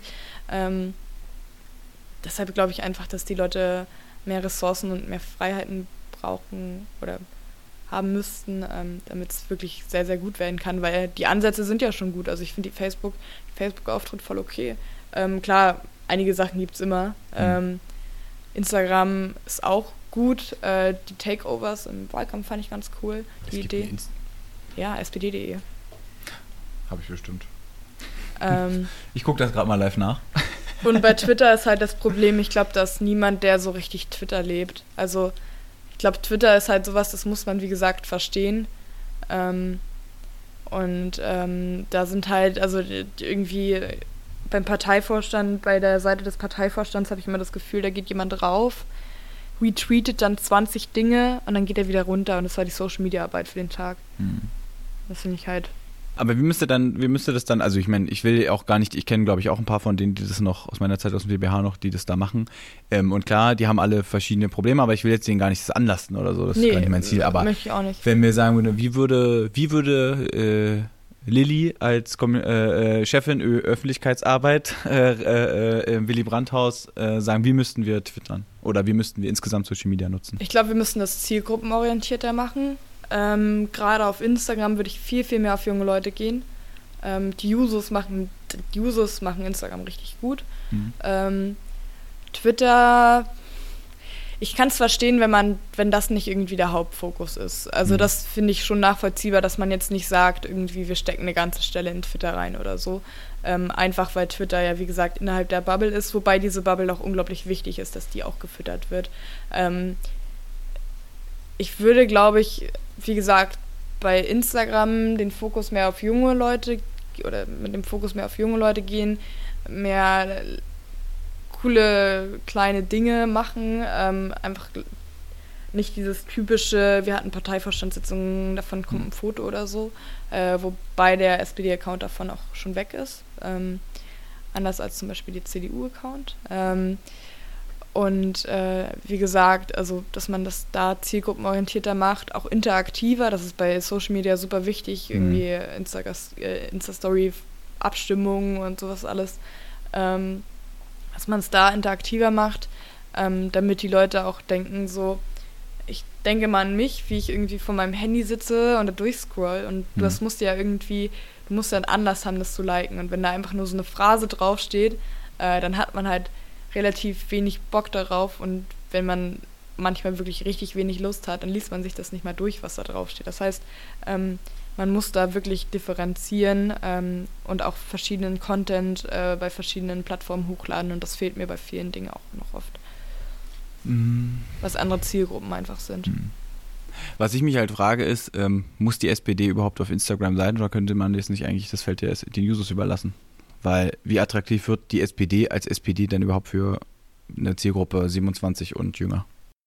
Naja, es liegt halt daran, wie die SPD sich verkauft. Und wenn die SPD sich dementsprechend äh, irgendwie ähm, verkauft und das auch versteht, so diesen, diesen Anspruch, irgendwie Politik ähm, niedrigschwellig zu erklären und, und cool darzustellen ähm, und, und coole Fotos zu machen, wie Lars Klingbeil mit seinen Selfies, ähm, dann glaube ich, dann ist das schon wichtig, dass die SPD da auch drauf ist, weil wie gesagt, irgendwie Instagram wird immer größer und Instagram wird immer mehr genutzt und immer mehr Leute kommen auf Instagram ähm, und da kann die Partei nicht einfach von wegrennen und sagen, ey, das ist nur für junge Leute da, weil mittlerweile kommen halt auch echt Leute, äh, echt ältere Leute mhm. ähm, und dass man das da auf jeden Fall bespielt, finde ich ganz schön wichtig.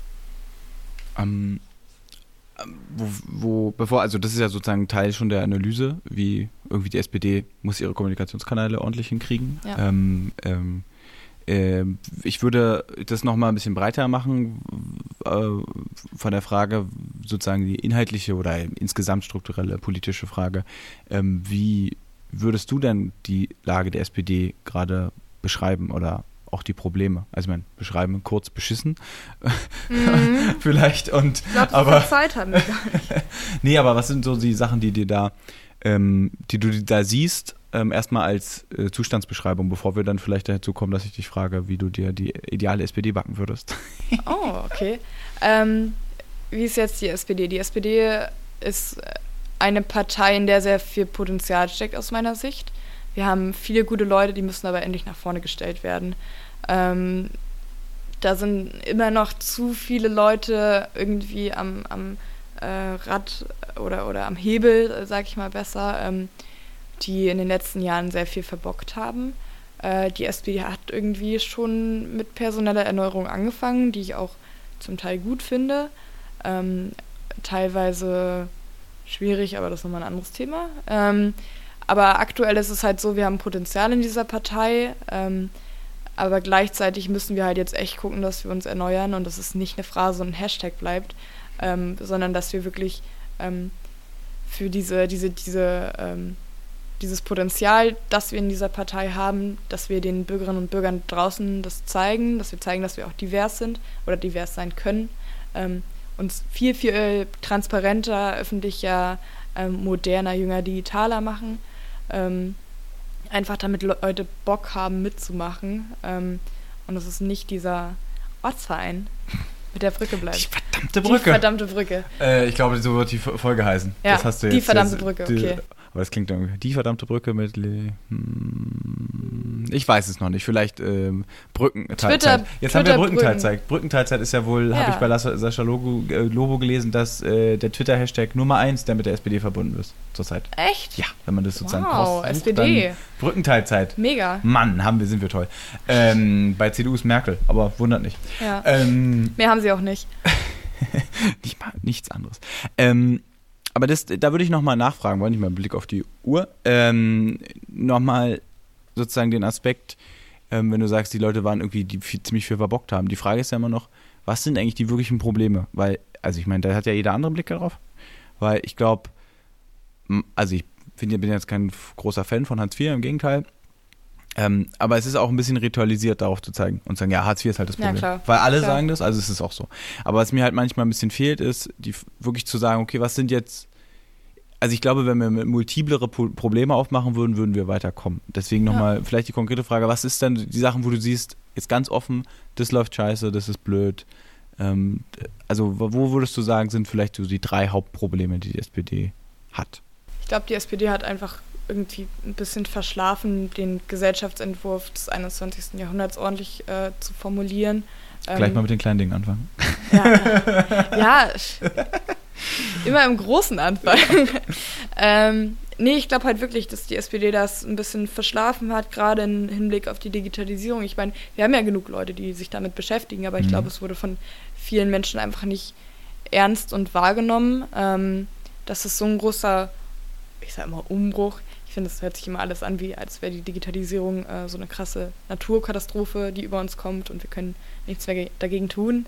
Ähm, aber wie gesagt, dieser, dieser große Entwurf, den wir jetzt irgendwie innerhalb des Erneuerungsprozesses ja auch endlich finden müssen, ähm, das fehlt auf jeden Fall. Also man weiß immer nicht so, auch jetzt im Wahlkampf, wir haben ganz viel über Gerechtigkeit gesprochen, aber man weiß nicht mehr, was will, wo will die SPD im 21. Jahrhundert gerade hin. Wir haben ja auch innerhalb der SPD ähm, sehr, sehr viele Diskussionen äh, um verschiedene Punkte, wo man eigentlich gar nicht weiß, ey, wo steht die Sozialdemokratie jetzt? Deshalb finde ich es auch super wichtig, dass wir gerade ein neues oder dass wir anfangen, ein neues Grundsatzprogramm auszuarbeiten. Ähm, was haben wir noch? Natürlich politisch einige Sachen, wo ich jetzt sage, gut, äh, man muss nicht schon wieder in eine GroKo gehen. Na gut. Ähm, Das sind halt Dinge, ja, aber das sind halt Dinge irgendwie, wenn, wenn ich dann mit normalen Leuten draußen spreche, die zeigen mir halt einen Vogel so, das war gerade Suizid, dass ihr nochmal in eine GroKo gegangen seid. Und äh, die verkaufen die SPD halt völlig blöd und die denken so, das ist jetzt so ihr, ihr letzter Gang vom Grab nochmal in die GroKo zu gehen, um nochmal ein paar Posten abzugreifen. Hm. Ähm, und so eine Dinge halt, also ich glaube, das war halt auch einfach eine strategische Sache und kommunikative Sache in den letzten Jahren, warum wir auch so ein bisschen abgeschmiert sind, ähm, dass wir einfach nicht, also wir haben ja gute Arbeit gemacht irgendwie, das kann ja, glaube ich, äh, Zumindest nach Wirklich? 2013. ja, ja, ja. Ähm, da haben wir gute Arbeit gemacht in der letzten Legislaturperiode, aber da wurde halt nicht drüber gesprochen und das ist ein ganz großer Fehler gewesen, weil hätten wir das wirklich ähm, kommunikativ sehr, sehr laut rausgeschrien, ähm, würde das, glaube ich, würden wir besser dastehen, weil heute, wenn ich an Wahlkampfständen stehe, sagen alle so, ey, was habt ihr gemacht außer die Agenda? Nein, nicht mal der Mindestlohn. Wobei der steigt jetzt, habe ich gehört. Ja. Gut für mich und meine Soziologenfreunde. Ähm, der, na gut, der mit dem Taxifahrer.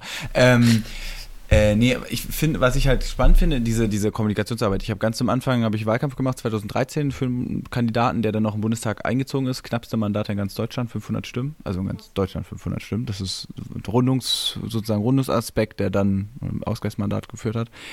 Und dann habe ich nicht im Bundestag gearbeitet, weil ich echt keinen Bock mehr hatte und bin dann erst später wieder dazugekommen. Und da hat die Fraktion und auch die Partei unfassbar viel darauf Wert gelegt. Immer dieses gesagt, getan, gerecht. Ich weiß nicht, ob du das noch kennst, so diese Ja.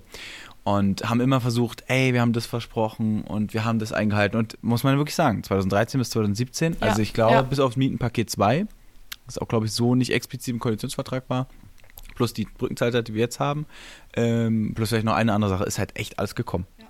Und äh, gleichzeitig, und da sind wir, glaube ich, wieder bei dem, wo wir davor waren, hat die Partei einfach, die hat toll, einen tollen Slogan entwickelt, gesagt, getan, gerecht, klingt ja irgendwie catchy, so, aber ähm, sie hat halt gar nicht die Kommunikation, ka- ka- die Kapazitäten aufgebaut und im Zeitalter, wo sich sowieso jeder seine eigenen Medien aussucht, irgendwie das nachzukommunizieren. Wobei dann auch mal die Frage ist, bei dir vor Ort, die Leute, die da wohnen, erreicht die das überhaupt, wenn ich viel über Twitter schreibe? Nee, also habe ich ja auch, das ist halt, wie gesagt, das ist Twitter ist eine sehr, sehr große Bubble. Ähm, aus meiner kleinen Stadt mit 12 äh, mit 12.000 Einwohnern ist halt gefühlt niemand auf Twitter, außer Mhm. ich. Ja. Ja, Mann. ähm, Wenn du dann den, den, Geo, den Geopunkt eingibst, genau, dann so, so, so, so Also- ein, ein Punkt. genau, genau.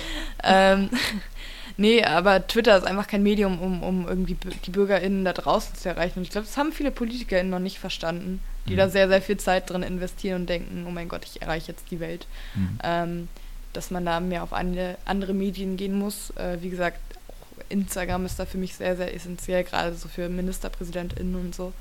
Ähm, kleiner Tipp. ähm, Hallo ihr da draußen. hallo, Ich- Ed Manuela Schwesig. Ich glaube, ich, ich gehe ja mal davon aus, dass alle den Podcast hören. Von daher, ey, ihr ganzen Ministerpräsidenten, Ja, die ihr ja. zuhört, mit- es gibt 16 davon, äh, macht mal mehr Instagram. Was ist los Ja. mit euch? Absolut. Ich gebe euch auch Tipps. Schreibt mir. Bei Twitter. Über Twitter. ja. Nee, aber ähm, wie gesagt, ich glaube halt schon, dass es wichtig ist von einer, von einer Außendarstellung. Und ähm, aber ich glaube, Twitter ist auch einfach so ein Medium, wo du dich nach innen darstellst. Hm. Also innerhalb der Partei und innerhalb irgendwie der ganzen politischen ähm, Welt, äh, dass du dich selbst, das ist ja eigentlich nur Selbstdarstellung, wenn man es einfach mal so traurig formuliert.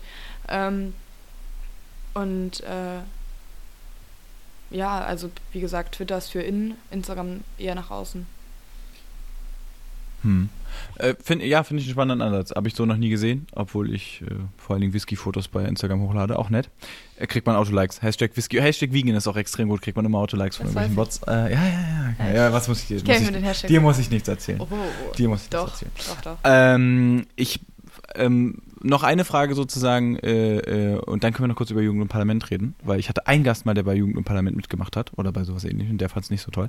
Ähm, eine Frage noch, wenn du dir die ideale SPD backen könntest, wie würde die aussehen? Vielleicht auch mit den Themen, die wichtig sind. Was würde, wären die Positionen oder was würde sie machen? Wie würde sie das machen?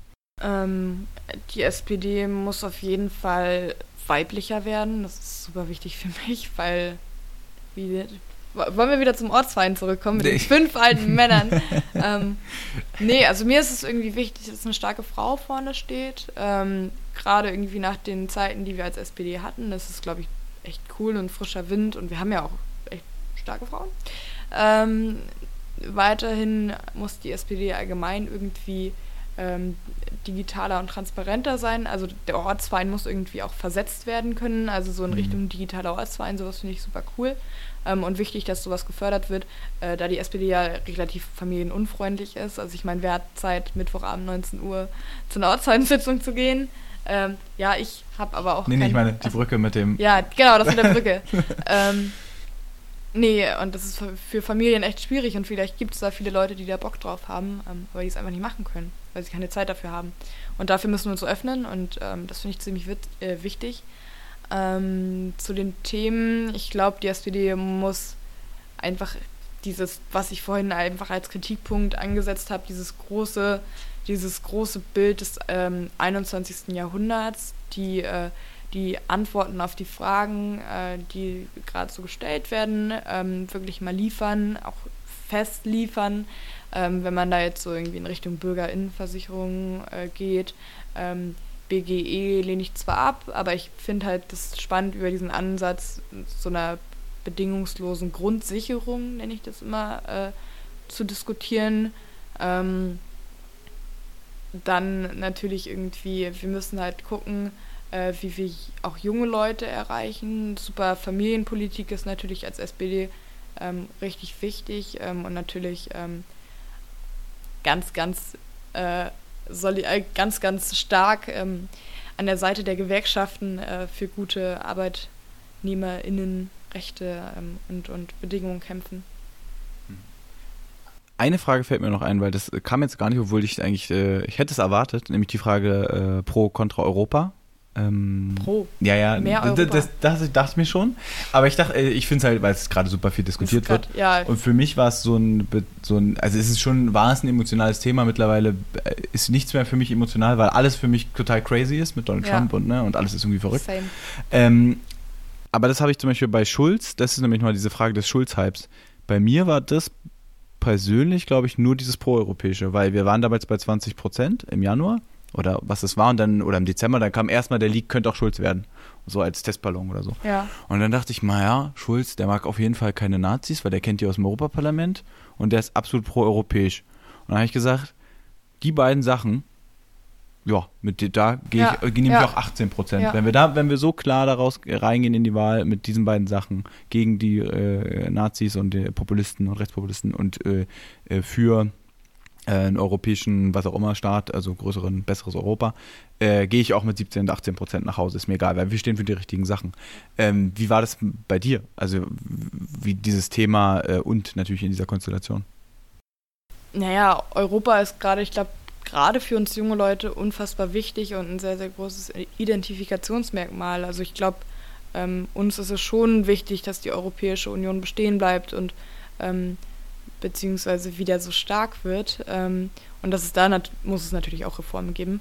Ähm, finde aber, dass im, im Wahlkampf an sich wurde Europa halt nicht nach vorne gestellt und das war, glaube ich, ein ganz großes Problem, was wir hatten, was ja Mhm. auch in den Analysen jetzt super deutlich wird, ähm, weil wir sind halt Europapartei und wir hatten mit Martin Schulz jemanden, ich bin, natürlich, ich bin enttäuscht von ihm als Politiker, aber wenn Martin Schulz ähm, jetzt im Bundestag steht und Reden für Europa hält, dann geht mir halt wirklich immer noch das Herz auf, weil Ja. er lebt dieses Thema und er lebt dieses, diese Wertegemeinschaft einfach so sehr. Ja. Und ähm, dafür brauchen wir mehr Leute und ich glaube, das müssen wir auch viel mehr in, in den Mittelpunkt unserer Politik stellen und da bringt eine Profilbildkampagne nicht so viel. Schön gesagt. Ähm, was ich da, was eine Sache war, die mich da immer total ein bisschen fraglos äh, zurückgelassen hat, war, aber jetzt ist sie natürlich erklärt, weil es Teil der Strategie war und da ist uns vielleicht auch ein bisschen die eigene Identität auf den Fuß gefallen, weil sie ja ihn immer so als kleinen Mann darstellen wollten. Ja. Das war ja immer so wichtig für die, ah nee, ah, das ist nicht Einer- der einer vom. Volk. Ja, Würselin und dieser ja, Scheiß. Würselin ja. und, und der hat auch so eine normale Lebensgeschichte Genau. wie alle anderen. Wobei ich das ja gar nicht schlimm finde. Ich fand auch dieser Alkoholiker-Punkt, äh, dieses Comeback von ihm persönlich sozusagen, Ja. das finde ich mega Ja. stark, auch dass er mal Bürgermeister war, kann machen. Aber was ich mich die ganze Zeit gewundert habe, wo sind verdammt nochmal die geilen Fotos von Martin Schulz mit Staatsmännern und Ja. Frauen aus aller Welt? Vor allem, er kennt die ja alle. Ja, er kennt, natürlich kennt Ja, die alle. ja. Er hat ja auch Macron nee, ist egal, diesen Witz will ich nicht wiederholen. Aber, ähm, aber ich dachte mir immer, ihr wollt doch, dass er Bundeskanzler wird. Warum, warum Aber- wird er denn nicht dargestellt mit, Ja. er kennt die Leute, internationale Krisen, hier ist er mit... Aber für mich war er allgemein zu wenig, äh, zu, zu alleine unterwegs. Also unsere, Mhm. unsere Leute auch waren da nicht gefühlt. Also für mich war Martin Schulz immer alleine. Ich weiß nicht, er kam Mhm. irgendwie, er kam sehr, sehr alleine rüber. Also als, als, es gab ja auch kein Schattenkabinett, so wirklich zum Schluss wurde da irgendwie Boris Pistorius noch so ein bisschen reingebracht. Stimmt, als Schatteninnenminister. Genau. Aber sonst gab es halt da auch keine Leute, vielleicht, vielleicht war das auch einfach mal ein Problem, dass wir da irgendwie nur Martin Schulz hatten und nur ihn als Gesicht. Und wenn Leute sagen irgendwie, ey, ich finde Martin Schulz nicht so gut, ähm, aber da vielleicht ein krasses Mhm. Schattenkabinett hintergestanden hätte, ähm, dass die vielleicht davon überzeugt gewesen wären. Aber das, er war für mich irgendwie sehr, sehr alleine im Wahlkampf. Mhm. Nicht so allein wie Per Steinbrück 2013, aber ja. Ja. Dem habe ich auf dem Gartenfest der mal, oh, jetzt kriege ich ganz viel Hate, weil ich da bin, aber ich bin immer auf dem Was? Gartenfest, ist übelst geil. Kostenlos Essen. ähm, finanziert bei ihrer Militärlobby. Ähm, äh, nee, wir haben halt, wir haben 2013 halt ja dieses knappe Wahlergebnis bekommen, äh, ge- gewonnen und dann sind wir halt an, das ist nämlich immer am Tag nach der Wahl, haben wir halt da gefeiert, weil es halt so, das ist halt irgendwie cool.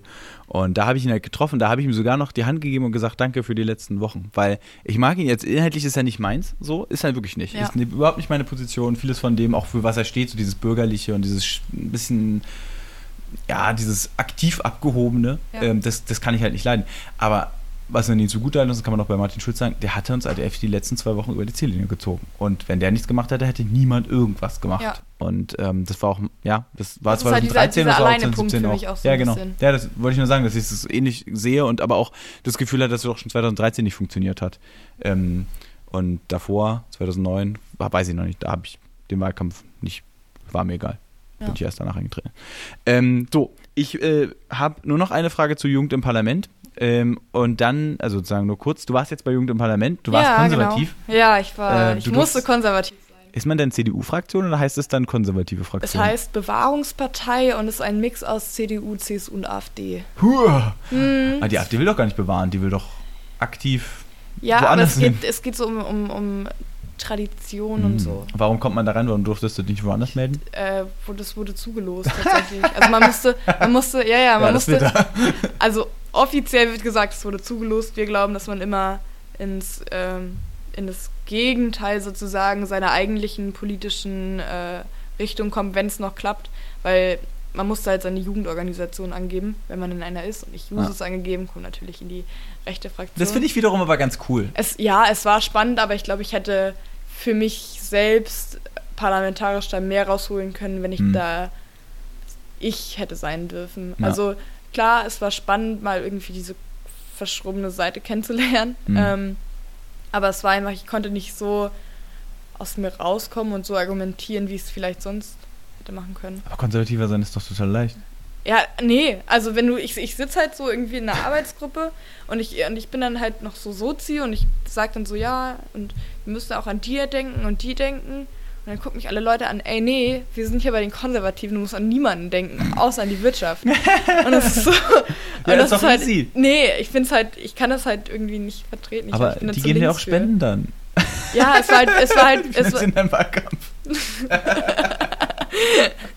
Ja, aber es ist halt.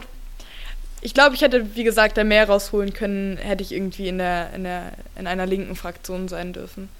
Und äh, dein Fazit von Jugend im Parlament? Ähm, Weiterempfehlung. Also, Ja. obwohl, wie gesagt, das war irgendwie ein bisschen, es war nicht doof, es war auch trotzdem sehr, sehr interessant und auch mal irgendwie aus einer im Plenum zu stehen und irgendwie konservativ zu argumentieren. ist schon geil. Es ist schon geil. Am Plenum zu stehen ist halt einfach nur geil. Ja, aber ja, ja. das ist Ähm, und das ist halt schon wirklich interessant und du, du merkst halt, wie unglaublich anstrengend das ist. Also ich war schon im Praktikum da, aber das Mhm. ist ja was anderes, Mhm. ähm, als wenn du es irgendwie selbst nachempfindest.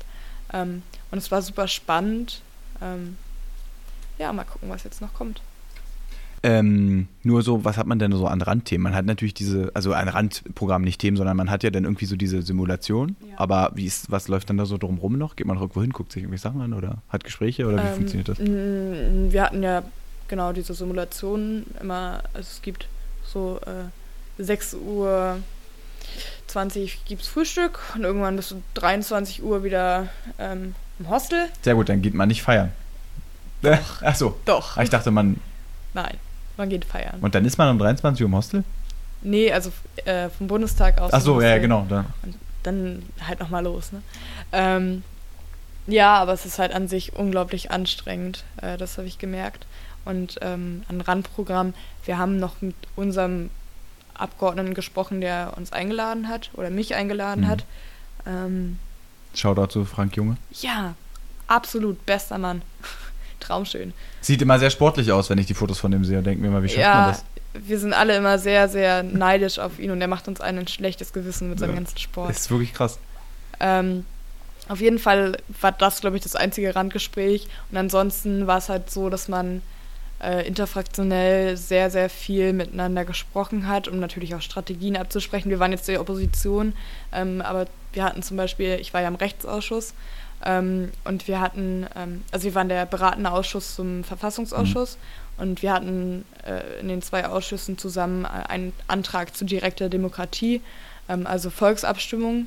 Und ähm, dann war es ja auch so irgendwie, dass du musst ja dann auch irgendwie gucken, dass du äh, mit denen so beredest sozusagen irgendwie, ey, komm, wir geben dir die Zweidrittelmehrheit, obwohl wir den Antrag eigentlich gar nicht so geil finden.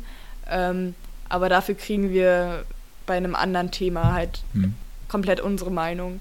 Ähm, und wir haben es dann halt irgendwie ein bisschen schlecht gelöst vielleicht, äh, dadurch, dass wir einfach eine schlechte Strategie hatten. ähm, die aber nicht ich ausgehandelt habe. ähm, ich muss mein richtig, Gesicht gerade wahren. Ich muss gerade mein. Gesicht wahren. Ähm, und letztendlich haben wir gar nichts bekommen. Aber naja, wir waren halt Opposition. Das ist halt das Ah. Traurige. Aber ich glaube, es war auch ganz gut, dass die Konservativen nichts bekommen haben. ähm, Selbst in die- der Simulation. Nichts ja, gönnen. ja, aber die AfD war halt sehr, sehr nervig.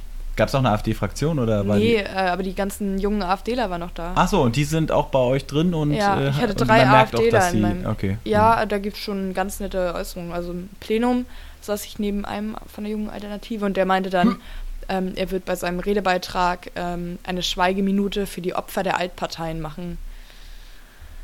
Äh, Ja, wir kennen sie alle, die Leute, die unter Angela Merkel gelitten haben. da ist, sterben ja jeden Tag, also äh, jedes Jahr auch Menschen. An der SPD. Nee, einfach so. Ja. Guck mal, wie viele Menschen im Jahr sterben. Und wer regiert gerade? Ja, ja. Lilly. Merkel ist daran schuld auch. Also zumindest Ja. während ihrer Regierungszeit. Guck mal, umso länger du regierst, ist auch das Problem, umso mehr sterben ja auch wegen deiner Regierungszeit. Ich glaube auch. Das ist Es die Logik. ja. Es war auch ziemlich witzig, weil manche Und Leute. irgendwas wollten- mit Flüchtlingen noch. Ja, ja, na, Flüchtlinge ist sowieso immer Einmal irgendwas bitte. irgendwie.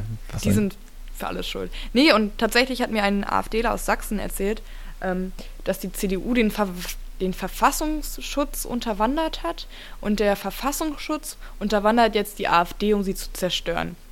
Dann habe ich ihn nur so gefragt, so, ey, und hast du irgendwelche Beweise dafür oder, oder denkst du dir das jetzt gerade aus? Und dann guckt er mich an und fragt mich, wofür brauche ich denn Beweise?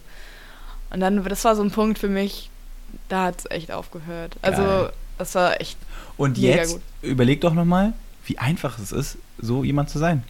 Es ist doch, du hast immer recht. ja. Das ist doch du denkst, großartig. du denkst halt, du denkst halt, du bist richtig geil und denkst dir so, boah, mega, Ich find- mega, richtig gut und, und alles andere, was so ein bisschen über sich selbst nachdenkt oder über die Welt, ist so, boah. Ja, links und grün und abversifft Ja. und Elfenbeinturm. Ja, das habe ich tatsächlich auch gesagt. Die linken Spinnereien der, der Regierungskoalition. Zitat Oh. aus meiner Rede heute. Oh. Ja, Ja, ich- siehste? Ich wurde sehr viel von Jusos ausgelacht, weil Ah. mich eigentlich, also die kennen mich ja sonst so. Und ähm, es war sehr unterhaltsam. Geil. Ähm, nur eine Sache, die ich nochmal sagen will, dass mir immer wieder auffällt, wenn man sich so diese, naja, die, naja diesen Habitus, diesen, äh, ich will gar nicht Konservativen sagen, weil die AfD ist nicht konservativ, die will nichts bewahren. Ich habe nichts gegen ordentliche Konservative. Die, sind, die mag ich zwar nicht inhaltlich, aber die stehen zumindest Ja, für Demokratie. absolut. Die AfD ist keine demokratische Partei. Ja. Ähm, aber was ich daran so krass finde an der AfD und diesen Reaktionären ist, ich habe das Gefühl, dass eigentlich deren Kommunikationsstrategie, ähm, dass deren Kommunikationsstrategie eigentlich so eine Art von in Parteiform gepresstes männliches Entitlement ist. Ja. Ich habe immer recht, ich habe immer Anspruch auf alles. Jeder, der mich kritisiert, ist scheiße und weiß weiß ich. Also es ist ja, halt so. ja, das stimmt aber. Und ich bin wichtiger als alle anderen. Ja, genau.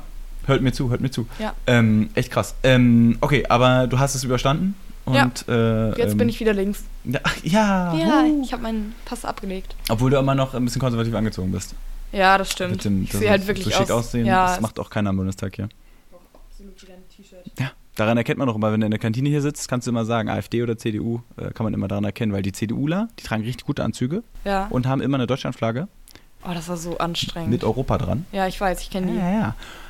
Aber die haben gute Anzüge. Und woran die, die AfDler wollen auch immer Anzug tragen. Kau- Die sind aber alle, haben eine ganz komische Größe und immer einen AfD-Pin. So viel zum Thema, äh, was denen wichtig ist. Ja, immer der, die Partei vor allem anderen. ja, ja. Ähm, gut, aber äh, bevor wir hier ins äh, Plaudern kommen, ähm, eine Frage habe ich noch abschließend, also eigentlich äh, zwei abschließende Fragen. Erst, die erste Frage ist, äh, wen soll ich mal einladen, den du kennst? Das ist super schwierig. Lad mal Manuela Schwesig ein. Okay, dann äh, kannst du sie ja mal auf dem Landesparteitag. Äh, Wir hatten gerade Landesparteitag. ja, Auf dem nächsten. ja, einfach mal anfragen. Ich brauche dann immer auch deine Unterstützung, sonst klappt Ja, das nicht. Ähm, und die, die letzte Frage, Abschlussfrage und ähm, das ist sozusagen auch dein Schlusswort, weil du kriegst das Schlusswort, ich sag gleich nicht mehr. Deswegen Okay. danke, dass du dir Zeit genommen hast Sehr, nach sehr deinem gerne. anstrengenden Tag äh, Ja, im äh, Ju, ähm, äh, Bob Jugend und Parlament, äh, dir noch Zeit zu nehmen, bevor du nach Hause fährst. Ähm, Ansonsten, äh, genau, danke für die Zeit, danke für deinen äh, zahlreichen unterhaltsamen Twitter-Post, die ich sehr intensiv und sehr gerne verfolge. Das freut mich. Ähm, und äh, danke für das tolle Gespräch. Und meine Abschlussfrage ist, ähm, es gibt ganz viele junge oder alte, aber auf jeden Fall neue Leute, die sich in der Partei engagieren wollen. Was würdest du den Leuten mit auf den Weg geben für ihr Engagement und vielleicht auch ein bisschen, weil du da Expertin bist, für ihre Kommunikationsarbeit? Ich glaube, das gilt für alles.